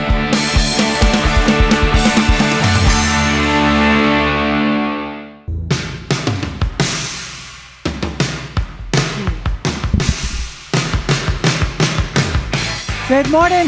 Welcome back to Mid South Gardening. Glad y'all can join us today. Sorry, I'm eating candy for breakfast. If you want to give us a call this morning, like Jamie did, and Jamie will get right to you, uh, 901 260 5926, 901 260 5926. And you can always go to the Mighty 990 Facebook page, Mid South Gardening, and shoot us a text there anytime you want. And like we said, Veda, if you miss all of this, you can listen to the podcast at your convenience, kwamradio.com. Did you say our number was 8673009? I did not. I think that was a song that we sang years ago, wasn't it? yeah. Just checking, y'all. Just checking. Shall we go to Jamie? Yeah, let's talk to Jamie this morning. Good morning, Jamie. Good morning. Jamie, good morning to you. And I apologize. Veda said, Should I go to Jamie? The question should have been, How fast can I get to Jamie? Look, I just want to thank y'all for your, your effort with us with our calendars last week. Y'all, y'all sure were gracious to us, and we certainly appreciate it. I wrote down in my notes today that uh, people are buying, they're grabbing these calendars. I think that the sales are more brisk this year, Jamie, than they even have been last year. Yeah. I'm looking forward to getting mine. I haven't received them yet. Hint, Well, I hint. don't. Uh, I haven't. I haven't had a report yet, but I, you know, it's a good product, so I hope everybody's enjoying it. Well, we surely enjoyed y'all being up here, and uh, you included your sweet wife Jan, and then the other Jan, and then the other young lady, uh, really talking about these uh, these Memphis area master gardener calendars, and talking about the Memphis area master gardeners as a whole. It's a win-win situation. Well, thank you so much. We appreciate you. Thank you. Thanks, Jamie. We appreciate y'all too for coming up and sharing all this with us. Makes it just more fun. Yeah, it does. and tell your dear wife that there's something wrong with that pumpkin bread she left me, and if you'll make me three or four more loaves, I'll try to figure out what it is. The shelf life on that thing is not very good, is it? Yeah, uh-uh. in fact, one of them didn't leave the station. Thank y'all. We love you. Thank you. Take care, buddy. Bye bye. Jim, you are. he said he's just trying to figure out what the problem is with that pumpkin bread that Yeah. Jan cooked. Need a couple of more samples. Yep. Oh, that's funny. Um, Veda Maya, um, I had a customer come into the garden center, and he had planted two arborvitaes uh, back in the spring. And of course, one of them on the right side of the house looks perfectly fine. The other one, that's a little lower um, elevation, uh, is looking brown. I mean, it's just it's on its way out. And I was kind of going through the motions of asking him, all right, you know, how much is this thing getting watered and how much mulch and, you know, have you fed it and uh, anybody else spraying it and, you know, bagworms and spider mites, everything that, you know, it could possibly be. And of course, the first thing he said when I asked him, I said, well, now, how's this thing getting watered? You know, especially when it was really hot and dry for the last two months of the summer or six weeks of the summer. He said, oh, no, no, no, this thing's under irrigation. And, and how many times do we hear that where, you know, we've got an irrigation system and we think that everything's getting properly hydrated exactly the way it should because it's under irrigation. And it turned out that it, it it's not, you know. Um, so it's one of those things where Mm-hmm. It every turned out year it wasn't under the it, irrigation. it, it was under irrigation, but it wasn't getting watered Oh, the way it should. yeah. I said, listen, you can go home, pull that mulch back, and start just dig a little hole. I Mm-hmm. don't care if it's six inches wide and ten inches deep, and see what that moisture is. Not the first inch of the soil, but further down. And sure enough, it was bone, dusty, dry. You know, beyond the two inches of the mulch that he had pulled away. so Uh, barely the irrigation just made it through the mulch and a little bit of moisture on the soil. Exactly. So, and the reason I'm bringing this up is plants, and Jim always says this plants always want to live in spite of what we do, right? Uh, they really do. And, you, know, but there there is a time where if this arborvitae had been established, uh, then it probably would have made it through that really hot, dry spell that we had. But since this thing was newly planted, uh, it just didn't get the hydration that it needed. Uh, so during the growing season, you know, we always say, you know, too much water is just as bad as not enough water. Uh, and under irrigation, you can get both. You can have some of them that where they're just running way too long or way too often, and things are just staying way too wet. Flip side of that is sometimes just like this gentleman, it's under irrigation and it's getting that mulch wet, but that's as far as that penetration of water was going. So Yeah, that that is Keep that in mind. because he's so sure that you're wrong because it is under irrigation, yeah, and we get that a lot. Well, it's a, You it's know, a 'cause- false sense of security. Right, right. Because I'll say this didn't get enough watered when they and I, they say I water every day, and I'm like, what do you? Well, when I'm going by, I throw a cup in. going, if you were running in the heat all day, how much water would you drink? Yeah. definitely more than a cup. Well, and the other difference is the one that was still more green on the other side. Uh, it was under irrigation also, which surely the irrigation wasn't giving it enough water. But he also said that's where he also waters part of the yard with the sprinkler. And he said, yes, that particular arborvitae was also getting water from this sprinkler that I use on that side to water the grass. Where the one that was turning beautiful gold brown, you know, was never getting watered other than the irrigation. So then, if you think you should um, raise how long your irrigation runs, then you're all of a sudden going to kill everything else that's established. It's crazy. I mean, if you get them dialed in right, they are great to have. I'm telling you. Uh, but a lot of times they're not zoned in the way they should be, uh, and they're either just keeping things way too wet or they're just not getting sufficient moisture out there. Uh, now it might get sufficient moisture to an impatient or a vinca Right. or a bedding plant with a small little root system, but some of these shrubs that have bigger root systems that were just planted, Jim, back in the spring, it just wasn't enough moisture when it got really hot and dry at the end of the summer. Yeah, and there's so much that can go wrong in your bed that you really don't think about. If you've got the least bit of a downhill slope, when you water with an irrigation center, system, that water goes through the mulch, starts mm-hmm. running down the surface. If you've planted a new plant at the end, you've created a bowl down there for it to collect water. You have. It's going to fill up with water. Now, that same plant planted at the top of the hill is not going to get any of that, you know?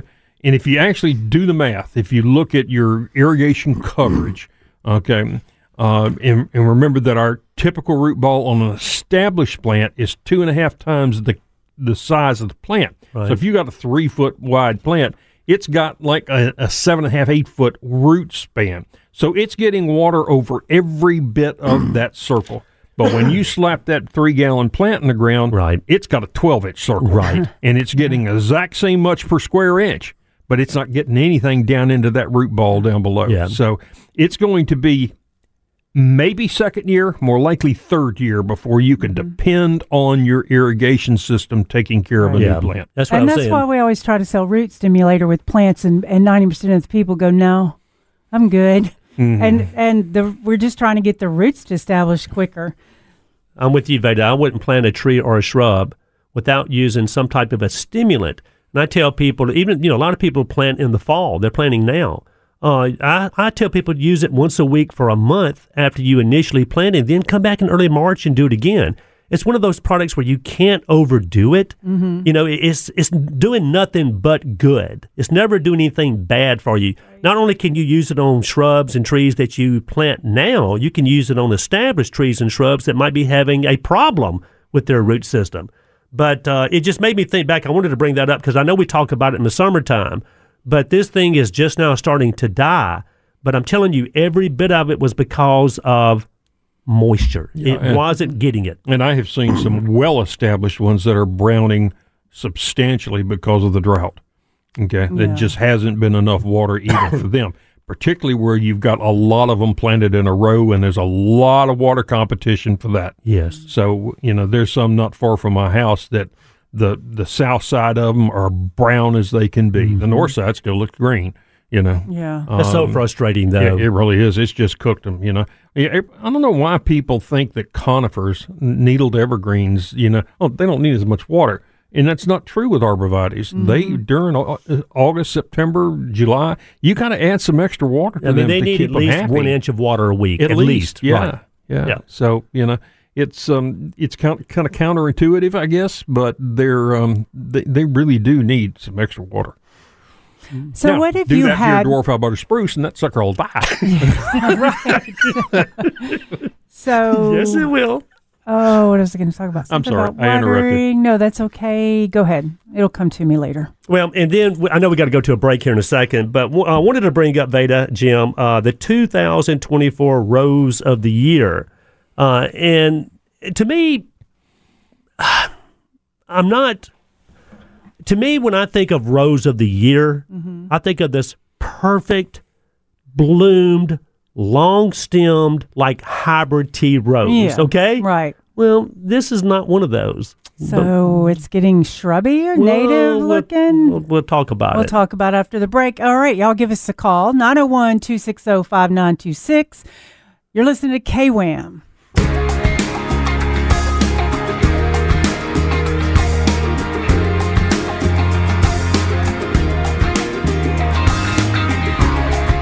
Good morning, gardeners. Welcome back to Mid South Gardening. Get your questions in 260 5926. You're listening to the Mighty 990. Yeah, on KWAM. If you want to shoot us a text, uh, the Facebook page, Mid South Gardening.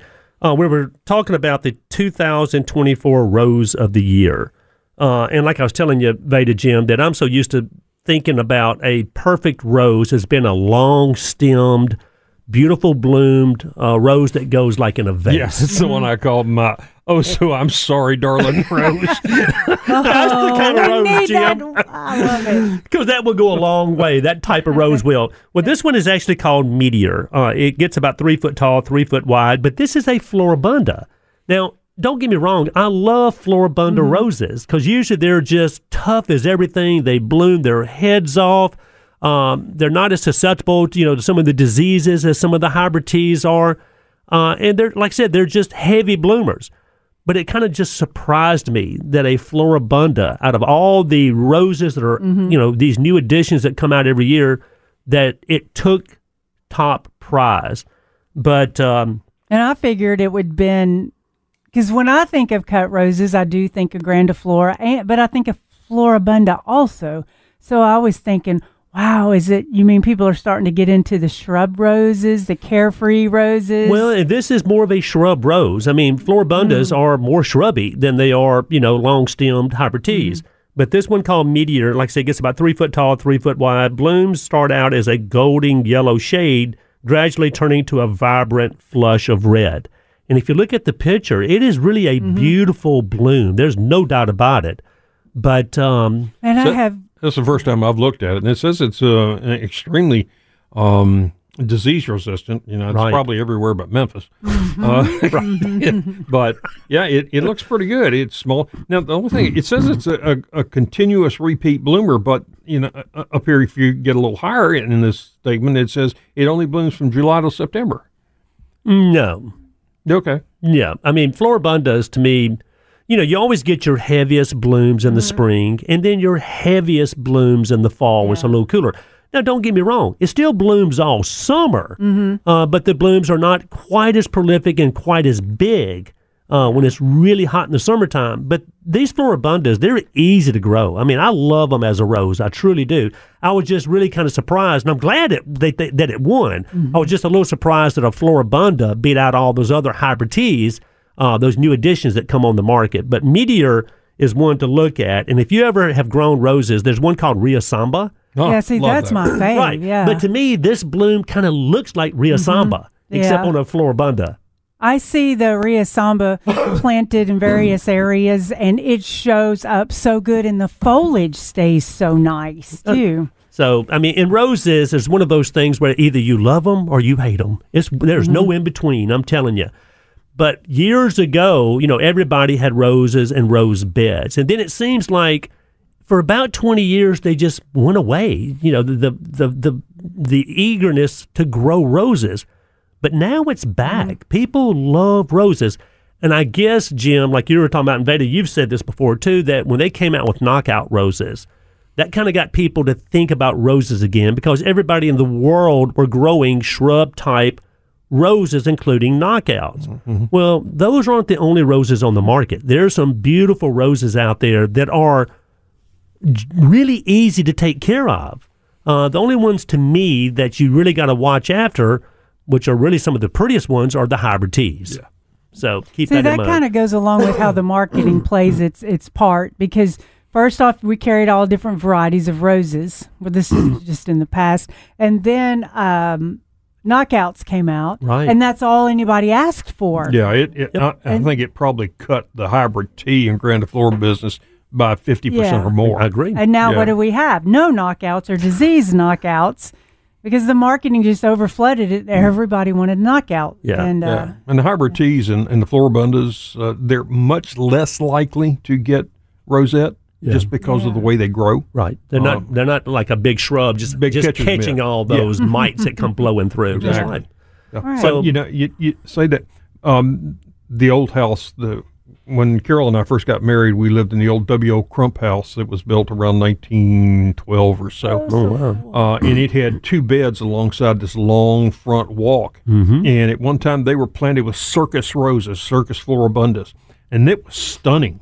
I mean, it just really looked good. You know, it's probably 15 or so down each side. Yeah. Uh, and it really, when they were in full bloom, it was really pretty. And remember, everybody had those beds on either side of that front walk, from the sidewalk to the front Mm-hmm. and porch. I'm always like, why?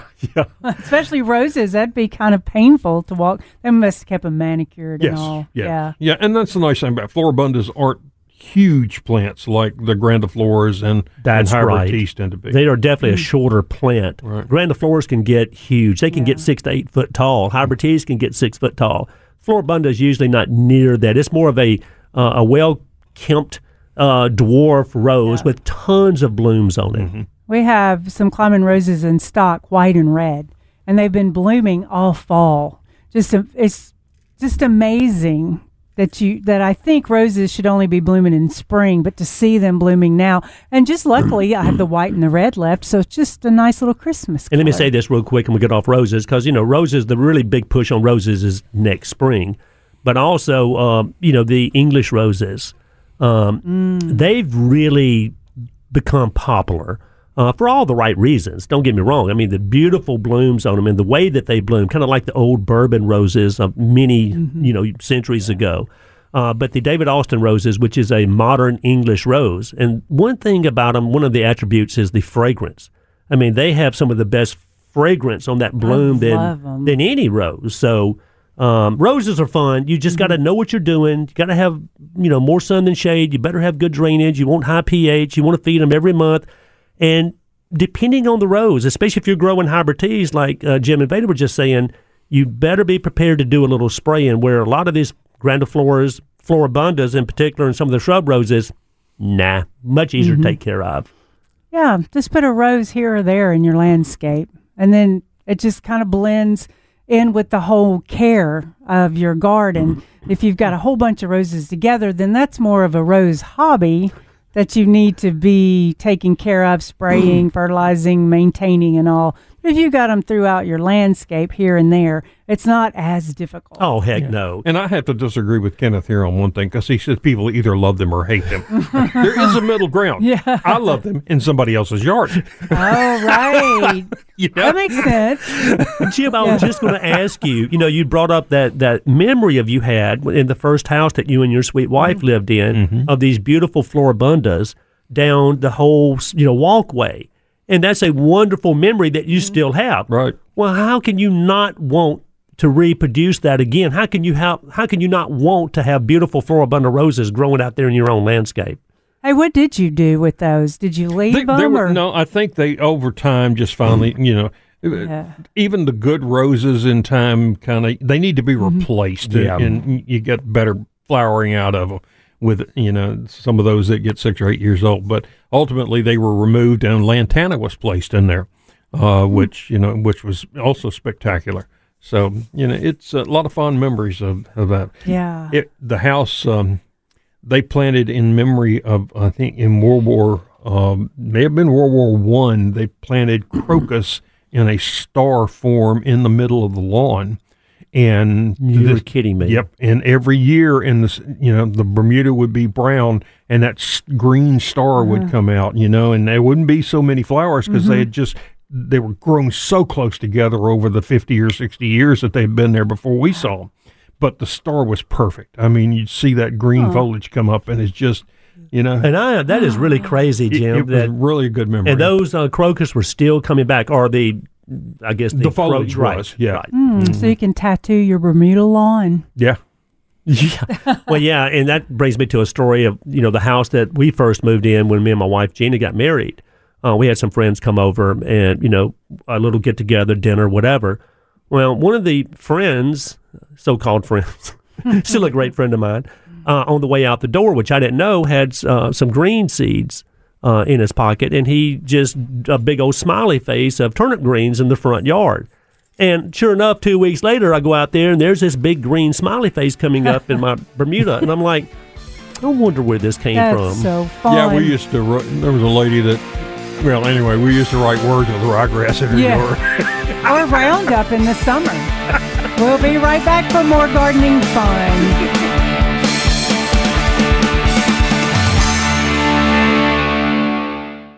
The garden help you need. Now, Mid South Gardening on the Mighty 990, powered by Palladio Home and Garden, with your hosts, Veda Vance, Kenneth Mabry, and Jim Crowder.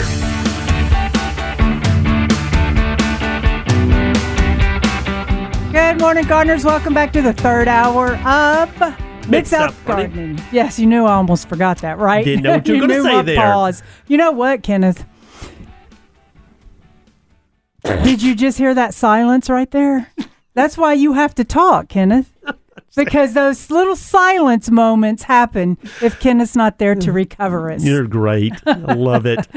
Yeah. So, anywho, we are in our third hour of gardening, and we'd love to know what y'all have got going on in your garden. Y'all can post Facebook questions. Otherwise, we get tons of questions during the week and on the Oh, yeah. Facebook Live page. And so we go over some of those things too, because we do find seasonally that all gardeners have something Yeah. similar that's mean- going on. I mean, this is you know we're getting into the winter mold, so that's it's not as aggressively busy outside for homeowners as it is during the spring and summer Mm-hmm. Months, of course. But there are still things to do, like you're talking about. Well, Veda. then I have a question on what to do. Uh, Jim just showed us these blue painted trees in Collierville. When's the right season to paint paint trees No, blue? this is, it's actually along Germantown Greenway. Um, Never seen they're, that. They're um, a, de- a deep blue. The trunks of trees you're talking about. Uh-huh. This is a, apparently a well-known artist who does this. Does it hurt the Um, tree at all, or is it just painting I the wouldn't think so. Yeah. I, you know, I wouldn't think they would allow him to do that. I know. How long will it stay on there? I mean, That's a good question. very, till the very, next rain. very long. I mean, like you see people paint the trees white with what is that, lime and water and gypsum Yeah, or to- something, to and that the stays borers on. out of them. but they're for a doing that year for a or reason. so. This is strictly for art. I know, but I'm saying this that blue paint looks so thick that it looks like those will be blue trees for a very long And time. and I've never heard of that, Jim. I mean, then they're going to have an artist come back and paint over it and try to make it look like a real tree again. hey, I've seen people take old wreaths that Mm-hmm. have turned brown and paint them green yeah. uh, for all the right reasons. I could go with that. Yeah. This Yeah. artist is named Konstantin Dimopoulos. Okay. Um, rather interesting. Yeah. I've never heard of people doing that, Jim. I've never heard of a city doing that either. So we'll I have to drive by there and see what it looks like. Yeah, go by there. Um, one of the questions I wanted to ask this morning, uh, well, first of all, you can give us a call, 901 260 5926, or you can shoot us a text on the Mighty 990 Facebook page, Mid South Gardening. But one of the things I wrote down, because I'm, and I did some reading about it, uh, do you know how all cities have typically street lights, right? And they're changing the old street lights over to the new, more efficient LED lights. Okay. And I mean, you can really see a difference at night too, if, if, if you haven't noticed. Um, but is that, do, do LED lights have an adverse effect on trees and shrubs? Or does it have an adverse effect at all?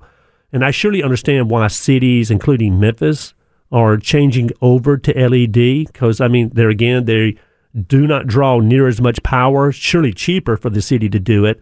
They put out more light. Um, so they're just more efficient, you know, all the way around.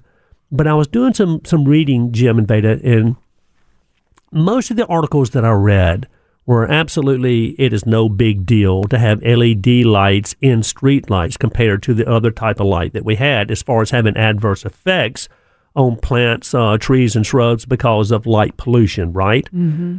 Most of the articles were really concentrating more on what does it do to the insect population, the, the pollinators that are out there.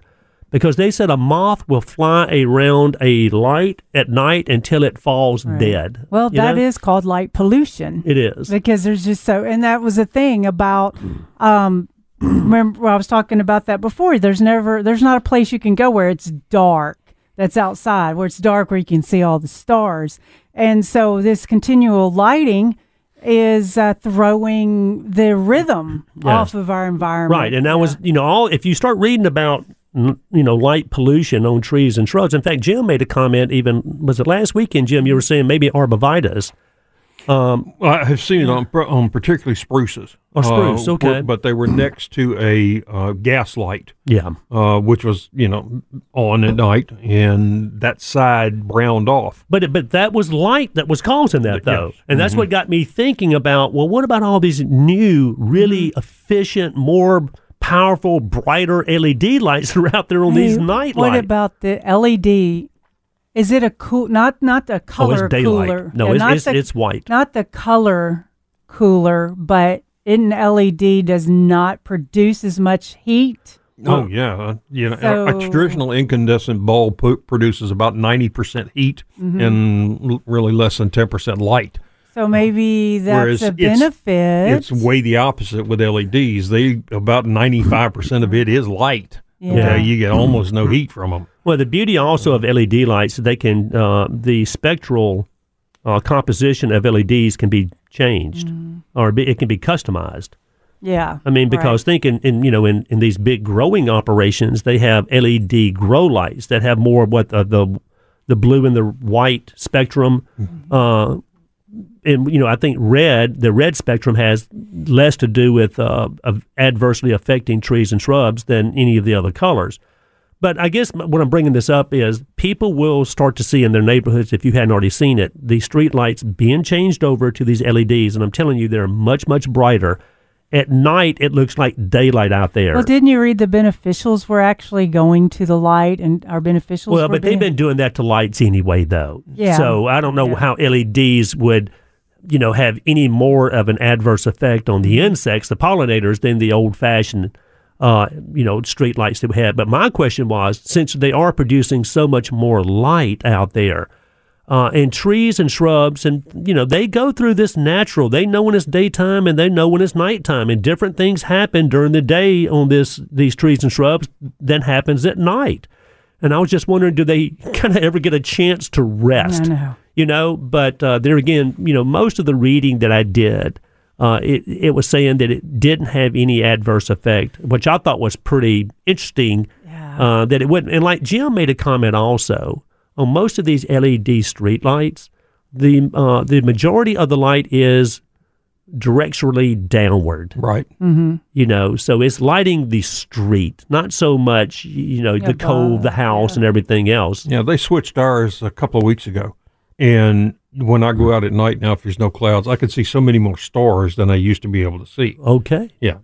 Um, So that's all no, no changing glasses or anything Yeah. like that. So, um, right because i guess more of that light has been directed more downward right, you and? I'm not getting you know from lights and distance. I'm not getting that sideways light to uh, influence Mm-hmm. my eyes.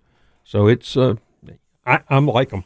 So on a whole, really less heat in the environment, producing if like if all the United States or whatever did the LEDs, surely more So- energy efficient right? More energy efficient, uh, casting the light down instead of up. So that helps a lot.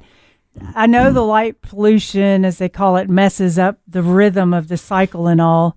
That's a hard one to figure out how to make this work Yeah. because unfortunately here you got to have lights. You're at gonna have street It's kind of lights. scary. Yeah, the only thing that I, un- unless you're planting directly underneath the light, you know, mm-hmm. something like mums or something that are so dependent on the the photo period and the, and the darkness for setting their flower bud. right I don't think you're going to see any difference because we're not starting from going from dark now to light. We're starting from light to more light. right So there's not a huge change in the amount of light that they're getting. okay So I don't think your shrubs or trees or anything like that are going to notice any difference. all right good because i mean it got me wondering jim i mean that's a lot of light out there you know so yeah it's just those things that are really photosensitive, like like mums, uh, you know, uh, that that I think you may have an issue with them blooming. and you know, and like I said, you know, depending on what you read, most articles said that it wasn't going to be a big deal, but there were some articles that I were reading that were like, it's going to be a horrible thing. You know, I'm like, well, you know, is it really? And that's why I started just more articles I read the more I was thinking that, hey, this is not going to be a big deal as far as adverse effects. You know, I think I mentioned uh, in a show previously that when I was at the Botanic Gardens, Rick Pudwell, the director there, was uh, um, not for moving the Christmas light decorations that they have up now into the woodland area because of how it would change. Because there you're going from dark yes. to having all this light, and he was very concerned about what that would do to many of the, the plants in there. Um, so it's uh, yeah, it, like I say, if you're going from dark to bright light now, It would make a difference. you may see some difference, but most everything I think is going to be unaffected. All right, guys, we're up and running this morning. If you want to give us a call, 901 260 5926. We got to go to a break, but also if you want to shoot us a text, uh, the Mighty 990 Facebook page, uh, Mid South Gardening. In USDA zone six, seven, and eight. We'll be right back.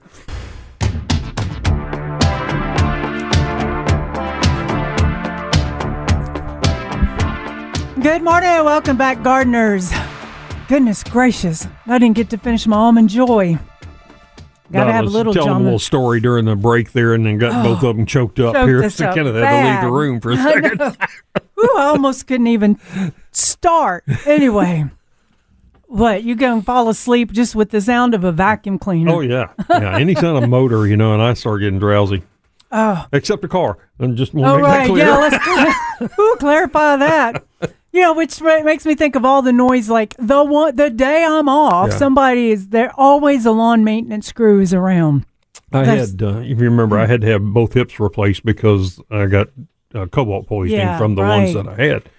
And the only thing that I know of that was um, permanent after, you know, I almost died Yeah. um, is this intense ringing in my ears. It sounds like, you know, if, I'm, if there's, everything's quiet, it sounds like I got two cicadas hanging as earrings.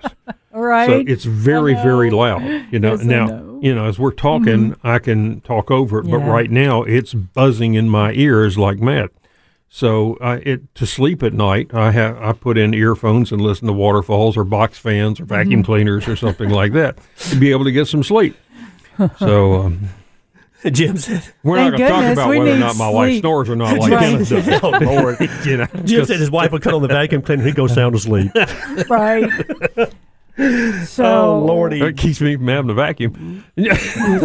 Uh, what about um, bulbs? We know, you know, we always tell people. Typically, people wait till around Thanksgiving to plant their bulbs. Well, we're around Thanksgiving, Mm-hmm. Right. I was going to ask that. Who's having their relatives over for Thanksgiving and told them they were planting bulbs exactly, after? Veda. So yeah, if you've got uh, you know tulips, daffodils, all the minor bulbs. Uh, anytime now, you can start getting these bulbs in the ground. And also, if you want to have beautiful blooms indoors, you know, two of the easiest bulbs to grow that you don't have to pre-chill or anything. All you do is pot them up and add water. Are the amaryllis and the paper whites. Um, so you can go ahead and get those going uh, inside if you hadn't already done it. Man, you can put a paper white and so because you don't have to have a drainage hole. Especially on No. paper whites, we've always planted them in gravel, and they turn out looking really nice. Sometimes you can put a little moss on top of the gravel to decorate it up that way. But um, it's just a really easy, fun project. Great project to do if you've got kids or grandkids and you're wanting to introduce them, you know, into uh, bulbs and all. The amaryllis that's amazing that you can grow those. Like you can get amaryllis vases even where water will come right up to the bottom of the bulb. Like a paper white can be completely in water. And then you can get the waxed amaryllis that Yeah. all you do is just take it out of the container, set it on the table, never water it, never do anything to it, and that thing just starts blooming. Oh, speaking of waxed amaryllis, well, I put a, some in the refrigerator to slow them down. Yeah. Well, you know those this refrigerator at work, and it's one of the old ones that went to the warehouse. You know, well, the back side, the inside the refrigerator, if you get stuff too close to the back, it freezes. Got it. I'm saying some people know that. So these amaryllis were pushed all the way to the back, like five of them. Make sure they're not. They Freezing were back there. frozen. Yeah. Took them out. Didn't know they were frozen. Took them out, set them on the counter. I mean, it didn't take long. That wax started cracking and it started oozing out the bottom. So don't. That's why I say don't put bulbs in the freezer. No. And if the back of your refrigerator can freeze, don't put them back there. Yeah, it never hurts to chill bulbs. In fact, a lot of people store their bulbs in a cool place like a refrigerator, not the freezer. But when we were talking about paper whites a while ago, Vaden, we talked about this a couple weeks ago. how I love the the fragrance of Ziva paper mm-hmm. whites. Those are your old fashioned, very fragrant uh, paper whites. But I tell you, you get online and start reading about what some people think about the fragrance. It is it, you will crack up. I'm telling you, some people hate it that much. But there is the Inbal paper white varieties that are a little shorter species. It doesn't get quite as tall as the Ziva, but they're not near as fragrant. And when I tell people that, some of them just run over there. I mean, because they don't want that fragrance for the most part. But most people still say, no, no, no. I want these over here that mm-hmm. have that wonderful fragrance. So everybody's different. The bigger the bulb, the better the bloom you're going to get. The longer the bloom you're going to get. That is so true. You know, particularly if you're buying particularly bulbs that you that are going to come back. You know. Mm-hmm. And- And even the ones that aren't going to come back, tulips. I mean, if you're going to buy a tulip, it's only going to last one year. Get the biggest bulb you can get to get the most magnificent flower. Right. You know, I've seen some of these. You know, if they're the size of a quarter, ain't worth having. Yeah. Right. You know, And then a lot of people like to get those because they're cheaper, but that's not the way that Uh, yeah, works. yeah. You, You know- get a little weak, spindly. get a big double nose two or one on the on, on a jonquil. It, the flowers are absolutely huge. Yeah. You know, Yeah, and I do like. I mean, all the bulbs, um, Veda that we sell, you and you and I, um, most of them come back every year. Great. In fact, a lot of them just multiply. Uh, the tulip in particular, though, and I love tulips because there's nothing out there that looks like a tulip other than a tulip. You really plant those as an annual, like Jim was just saying. You know, you just prepare to plant those every year. But I'm telling you, all the other bulbs, they typically are going to come back year after year. So keep that in mind also. You know what I like to do with paper whites?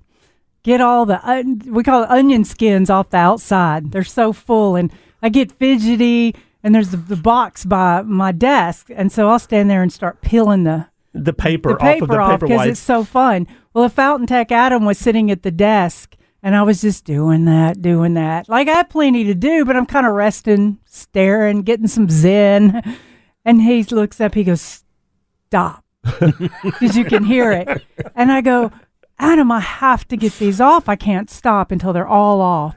He gets up and gets the shop back. That's what we do. Do or get the, we get the actually take it outside and, Yeah. and get the blower out. Yeah, and, and, blow he the just skin started off of it. sucking all the skins out of the box, and I thought, well, that was kind of satisfying too. And then he sat back down and continued to fill out the calendar, but he was like, "Stop it!" That's and funny. he goes and fixes it. don't do that with hyacinths, though, folks. Ew. no, Tell 'cause they him can make you itch. Yeah, most people have an allergy to the skin, the oils that are on a hyacinth.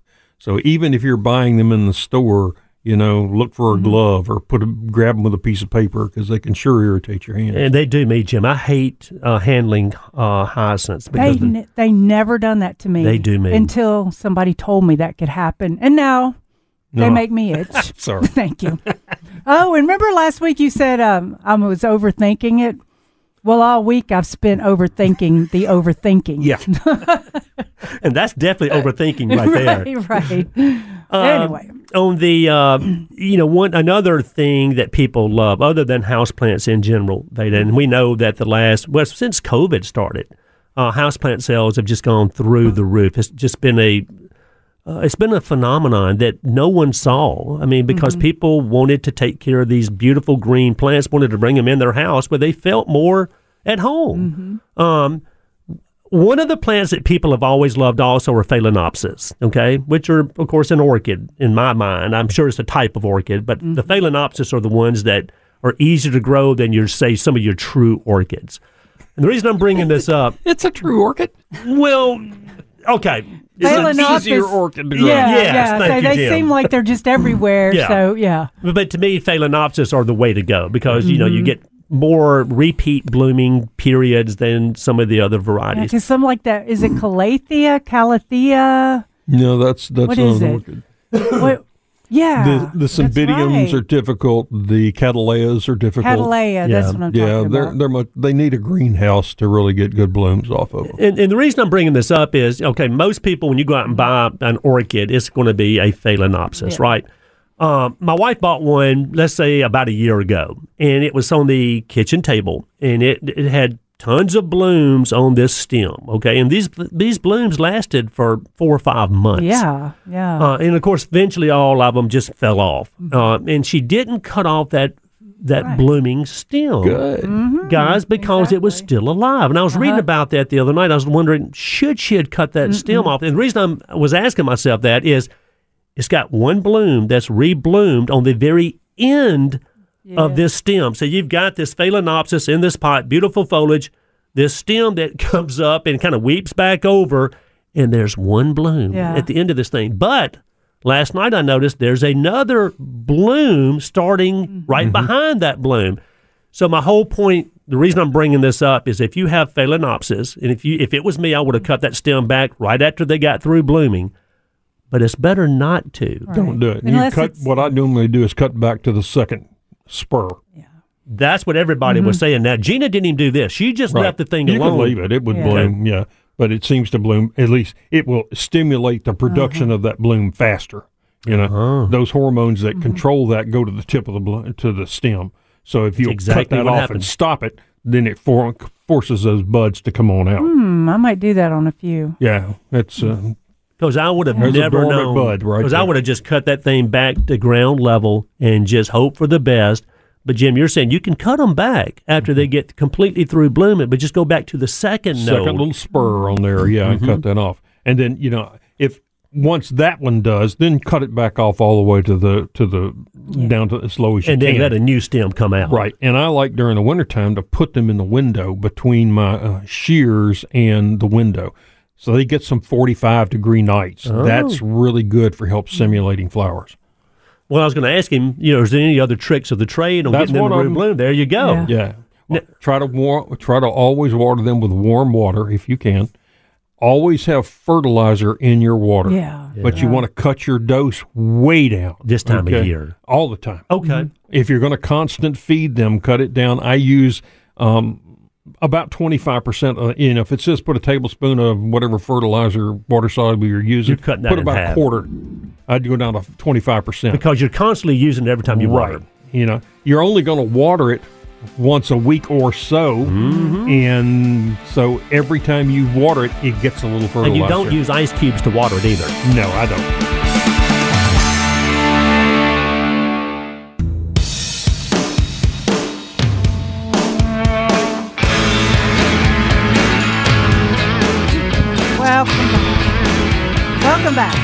Welcome back again and again. Yep, welcome This is back. for the third hour.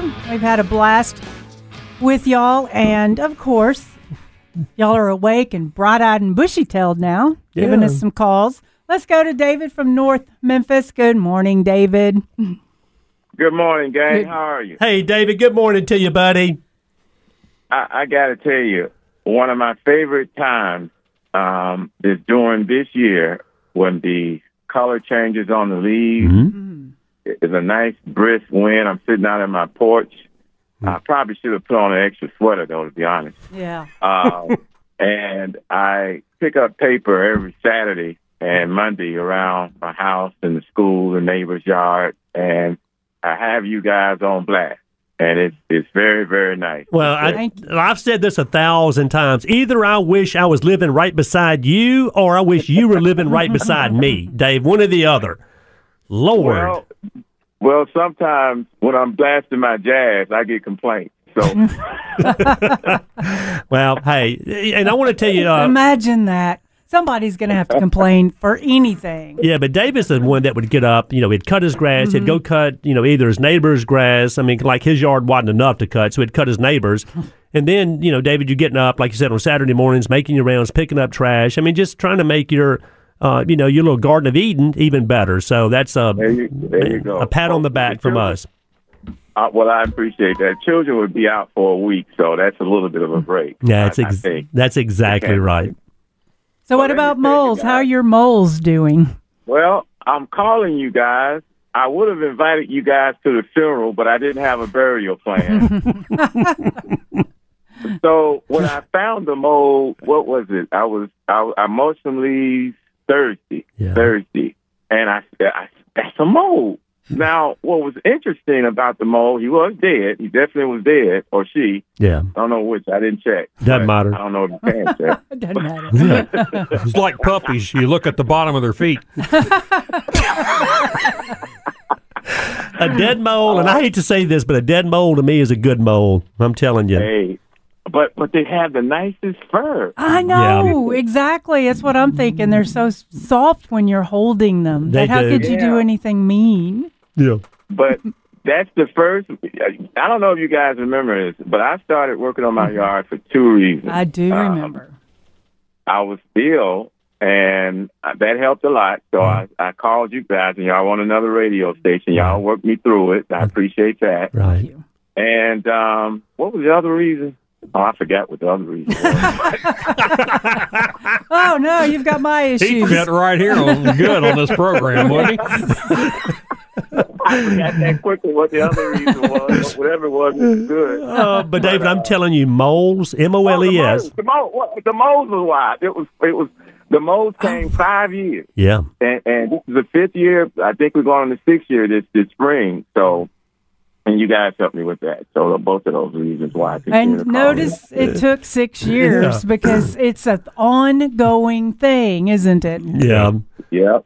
Yep. But I Dave- think, you know, I'm looking at him. Let let me say this. I'm, I'm looking at him. I'm saying, well, he doesn't have any marks around his neck or anything, and, and he was kind of fat. I said, I, I think he just died of overeating. He, he, he probably died of just old age, you know? Okay. And them son of a guns, and, and I hate them, and I hate to say even the word hate, mm-hmm. but I hate moles because mm-hmm. it's one of those things where you have this beautiful, pristine, beautiful yard or bed, and the next thing you know, it's getting just riddled by these moles, David. And the the frustrating thing is, there's just nothing on the market that's a hundred percent effective in getting rid of them. That's what runs people Because crazy. we would be so well off if we mm. could invent something that would totally eradicate the moles from your yard. yeah. You got Well, ideas, to, the Jim? listening, to the listening audience, I've been through chewing gum. I think they like the chewing gum. I've been through those things that make the, the sound. I Yeah. think they were dancing like it was Soul Train. I finally got to something that kind of works. I, I from you guys actually, you know, the ca- castor oil. Yeah. What I've done is, since the doctor says, David, you can no longer eat hot sauce. I put a little hot sauce Yeah. in there, and I said, if I'm gonna have to suffer from not eating hot sauce, you're gonna have to suffer from sniffing it. Exactly right. And that's what my friend uses. He used castor oil and uh, hot sauce, and he pours enough in there now to make it count. Trust me. And he got rid of them that way. Right. That's right. They don't. They do not like hot sauce. So I appreciate y'all. And the, the the third reason I call you is to wish you and yours the best of the holiday season. Well, you Thank you, Thank you very much, David. Thank you. you just you just And beat I'm me to the punch. Oh, I have one more And question. I remember you had put pine needles down around uh, areas that you were having mole problems, and you had seemed to see a little bit of result with that. I don't remember the result. Maybe they were picking their teeth with them, but I, okay, I have that is stuck in my head about the pine needles, and I wanted to ask. Uh, all right, no, no, I stopped the pine needles. Now I'm done with that. But I'm hoping God's willing, and with everybody stay safe. Uh, it's crazy out here now that we look forward to a 2024 and listen to you guys again in the new year. thank oh you, man, David. you're great, Dave. We love you, buddy, and happy Thanksgiving to you, man. Thank you. Happy Thank- Thanksgiving. Yes, sir.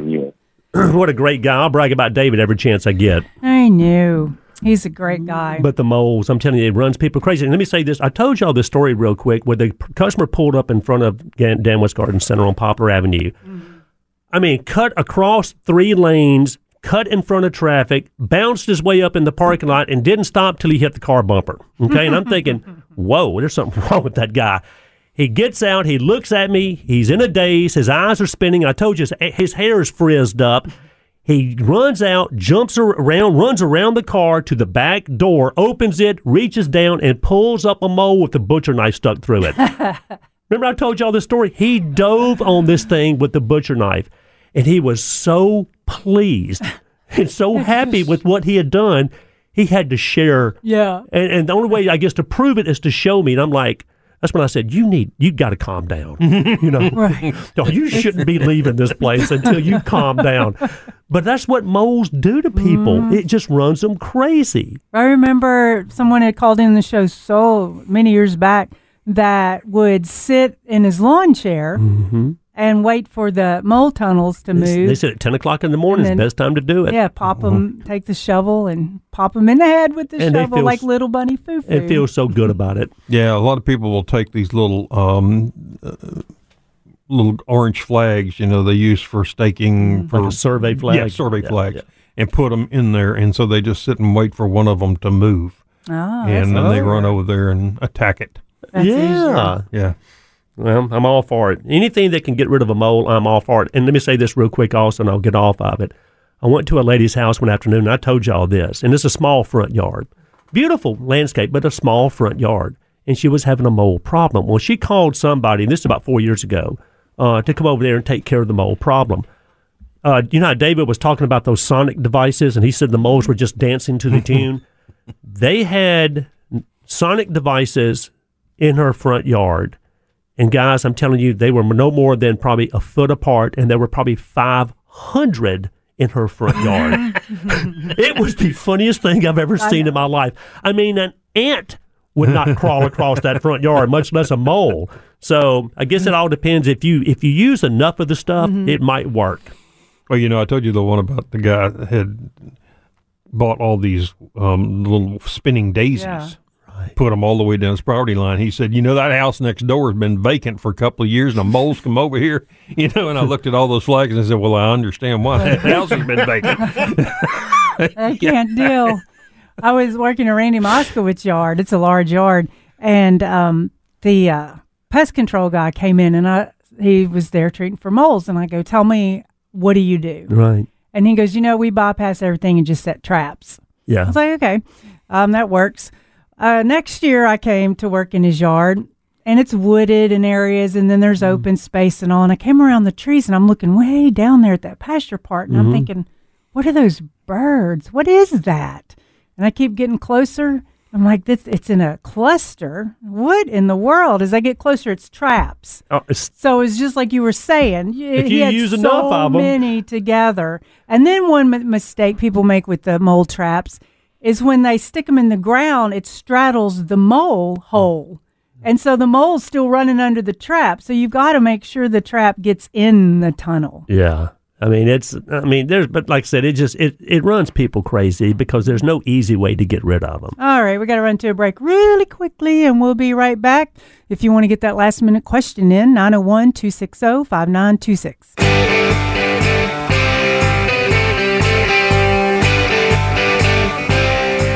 Morning. Welcome back to Mid South Gardening. I know y'all are going to be getting ready for holidays this week.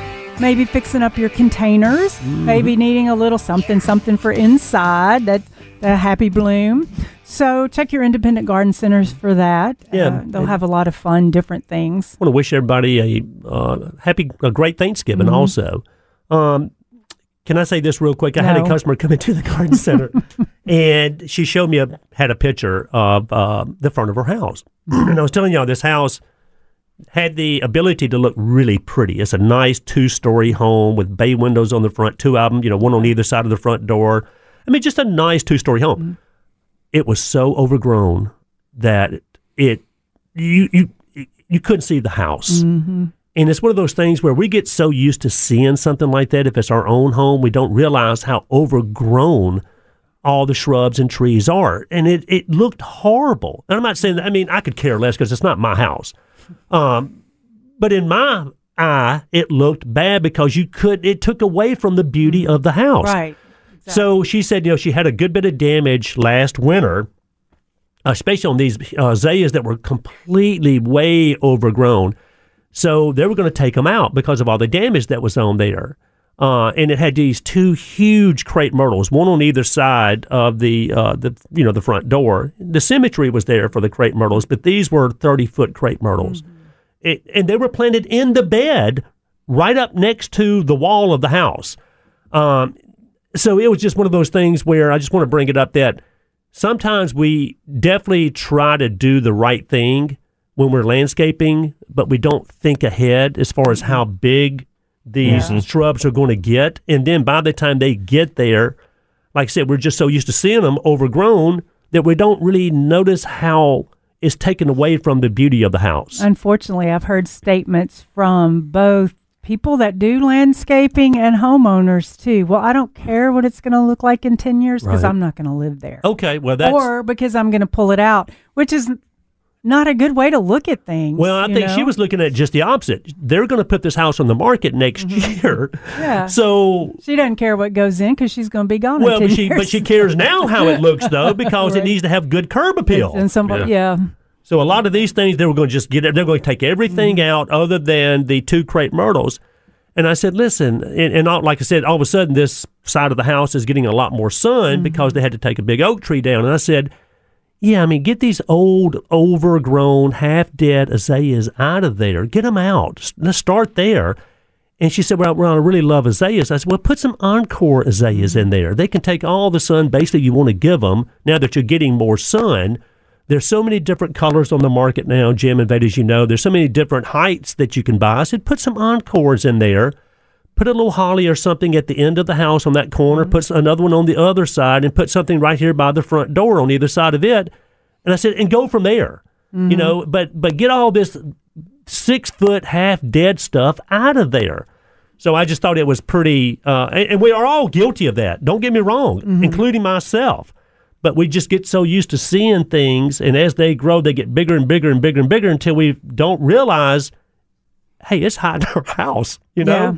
Yeah, when I'm doing landscapes, I look at the beauty of the house and try to landscape to enhance the prettiness of the house. People spend money to make the front of their house look certain way, certain details, windows here, windows there, and then like you said, it's landscaped and covered up. If y'all want big stuff, let's pull your landscape out away from mm-hmm. the house. Maybe make another bed away from the house so you can have the bigger stuff.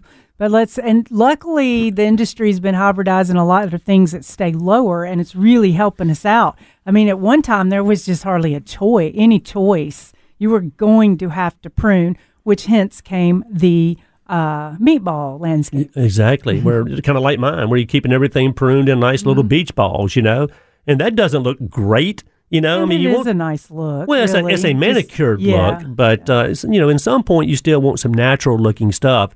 You know, let the thing grow like it wants to grow. But in this case, y'all, it was just it was too much. And Jim, especially when it comes to crepe myrtles, we see this all the time where people are putting the wrong crepe myrtle in the Yeah. in the wrong spot. Yeah. You know, we got we have them that grow 18 inches tall up to 50 feet tall. So pick the one that's going to be appropriate. You know. And these would have, and they were still beautiful crepe myrtles if they would, like you said, they'd have been pulled out Right. you know, and used them as a specimen further Mm-hmm. out, not just three feet away from the foundation of the house. And these were 30 foot tall. And, and with big crepe myrtles, even if you want a big one, you know, don't plant it where it's in front of the house. Bring it out three Mm-hmm. or four feet o- onto each side of the house.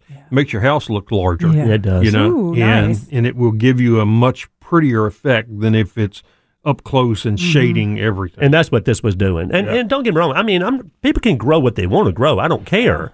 Uh, and they can grow it how they want to grow it. And they put it wherever they want to grow it. I'm not being critical of that. I'm just saying, I think sometimes that when we, you know, 20 years after we've done all this landscaping, we just don't realize sometimes how over overgrown Right. it's getting. And we just, because we see it every day. And then everybody ends up copying landscapes, and they just happen to be copying the landscape that wasn't designed properly. And so then all the way down the street, it's the same landscape.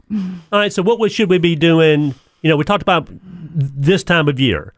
You know, uh, house plants, making sure we kept them, keep them watered, Get keep them, them warm. get them protected because we do have some cold temperatures on its way on the way. Now, when you say protected, Jim, you mean And they're gonna, you know, if you've got tropicals, they're gonna need to be in in a heated area or someplace where they're not going to freeze because we're gonna have some freezing or sub freezing temperatures towards the end of this week. wow, coming up pretty quick there. Yeah, yeah. Now tonight it'll probably be in the upper 30s.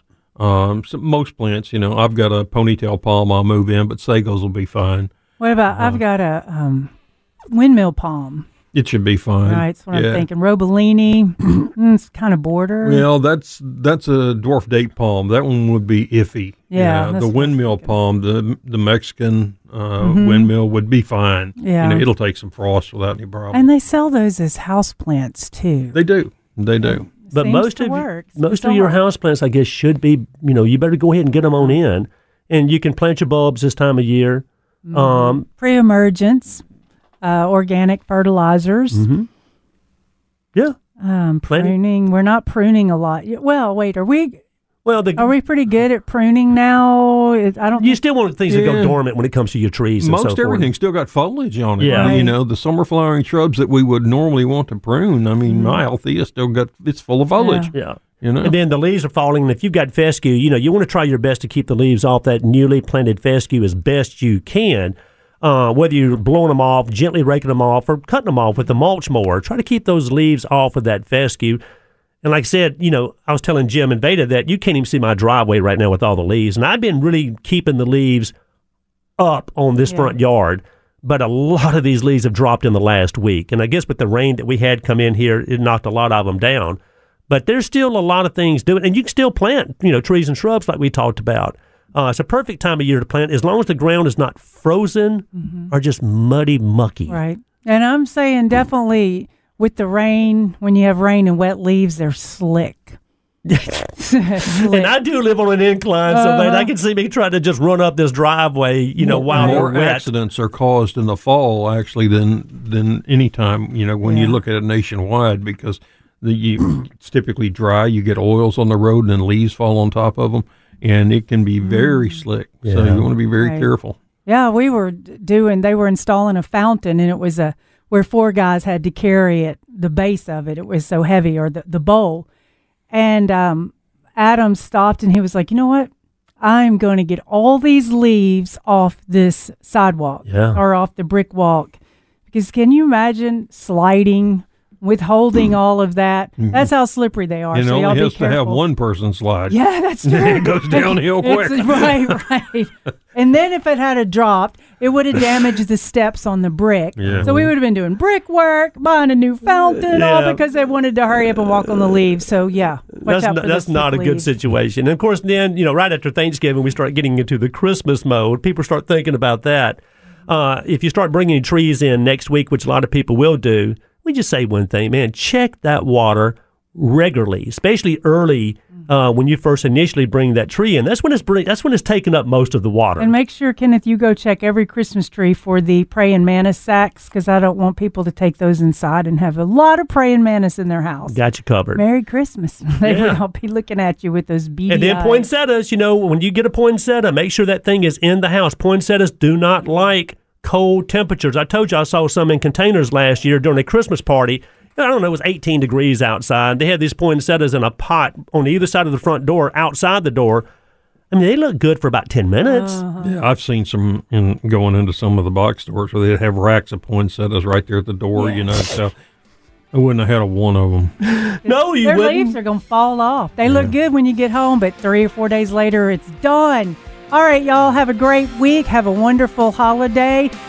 Get ready to work next Saturday. Work that turkey off, and we'll be here to tell you what to do.